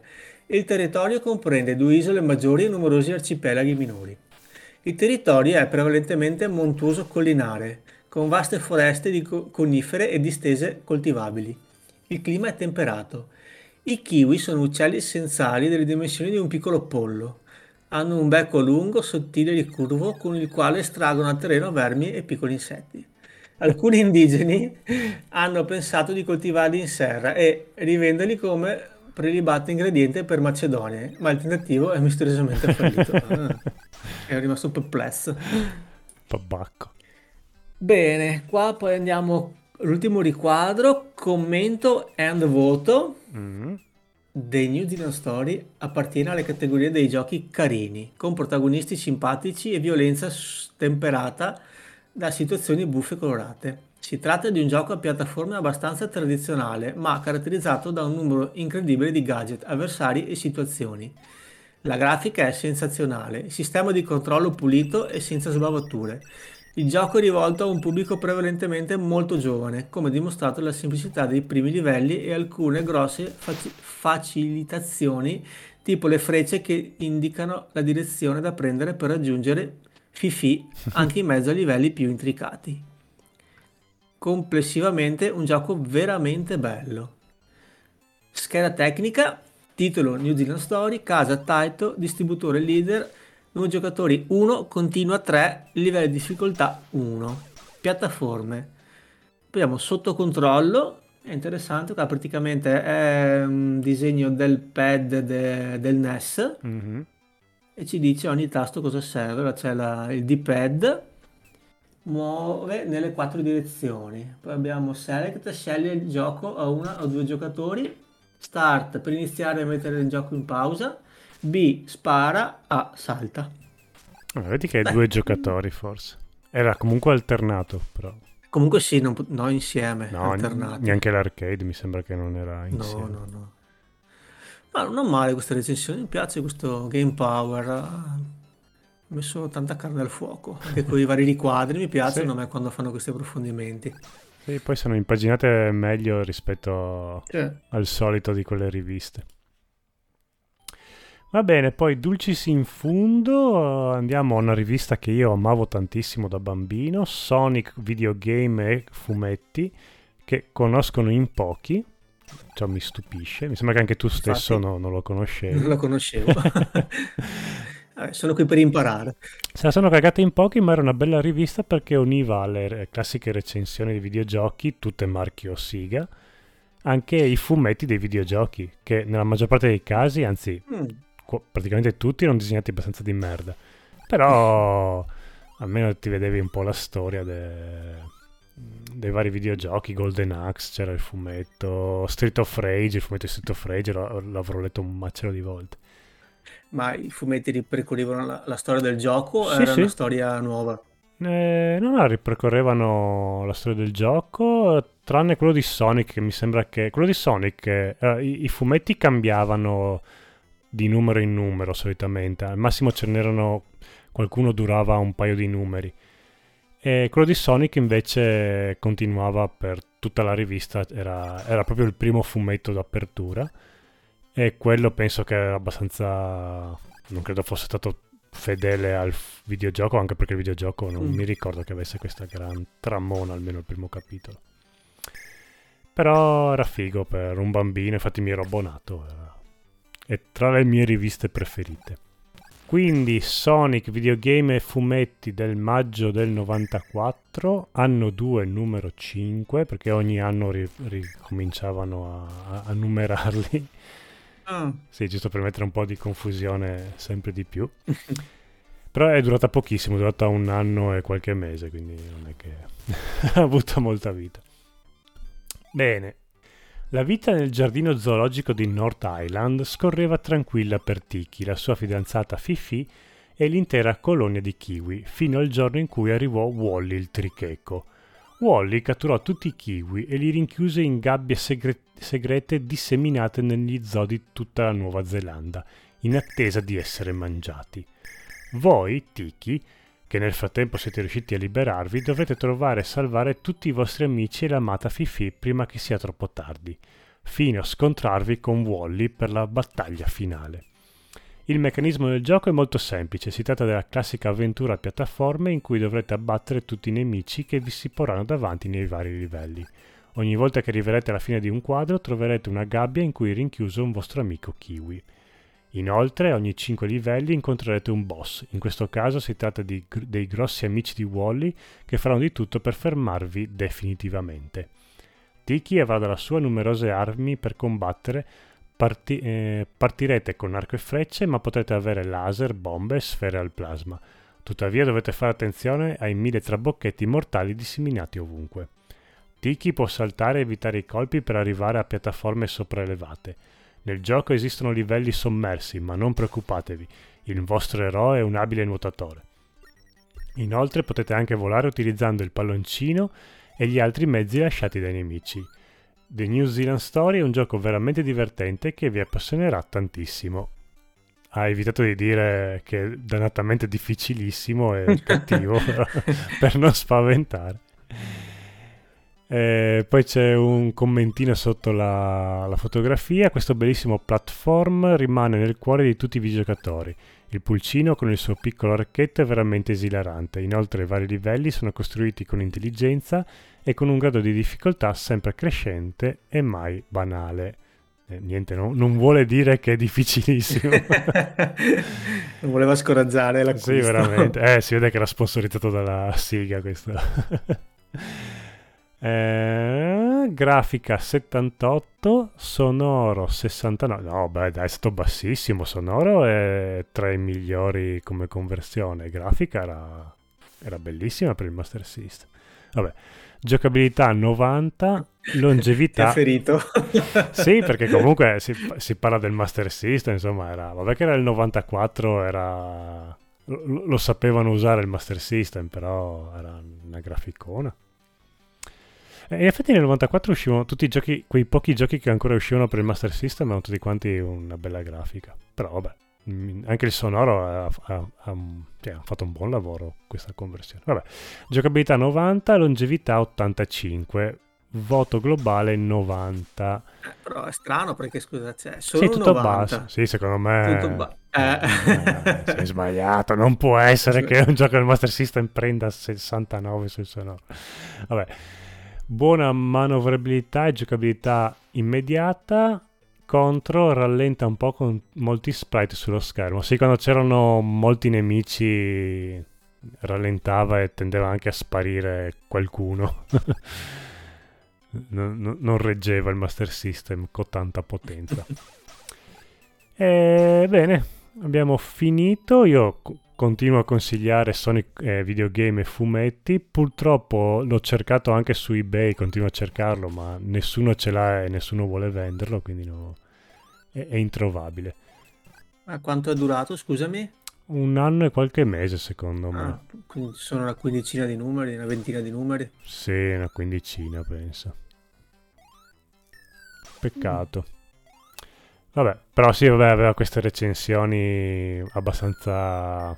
mm, che non si sbilanciavano tantissimo. No, dai. no, alcuni giochi sì, li stroncavano e diciamo proprio evitare. Però solitamente no- non erano recensioni stravaganti come c'erano nelle altre riviste. Oh, e anche questo sembrava un gioco piccolissimo con niente da dire, invece abbi- mi sa che è venuto un episodio bello cicciotto, così la sensazione. un po' Sa perché che- c'è. Auguri per il montaggio, ma eh, sai che era una delle puntate più lunghe che ho mai fatto. Ma va bene così, dai. Bello dei podcast. un po' il merito delle mille recensioni che erano Ammazza. uscite in quegli anni. Beh, è un gioco amato, tanto. Se, se è tanto recensito, è tanto amato. Tanto amore. Amore, sì, sì, sì. Chi, chi- chi lo sapeva che questi kiwi potevano dare tanto amore? Il kiwi tabagista era... Pensa, ecco, se dovessi farmi un, un tatuaggio, anzi, se dovessi farmi 10 tatuaggi, probabilmente uno sarebbe il kiwi che fuma. Non dico che sarebbe il mio primo tatuaggio, però uno dei... nella top 100 dei miei tatuaggi che farò ci sarà il kiwi che fuma. Mm, bene, vuol dire che ti è rimasto impresso. È fighissimo. Cioè, proprio trasgressivo allo stato puro. Va bene, grazie per averci ascoltato. È stato un piacere per noi, per voi non lo so. È Eh, stato un bel viaggio già anche questo gioco. Eh, sì. Lo svisceramento, non voglio dire lo svisceramento del kiwi perché sai che sì, è brutto perché finché è un frutto è va bello. bene, ma un animale è brutto. Però volevo rassicurare gli ascoltatori che nessun kiwi è stato maltrattato per la re- realizzazione di questo episodio. Qualche kiwi è stato mangiato, ma i frutti però. Esatto. E basta, andiamoci a fumare anche noi una bella sigaretta Eh. insieme al nostro kiwi e al nostro trichecco. E ci vediamo alla prossima, alla prossima puntata. Ciao! Ciao a tutti, ciao ciao!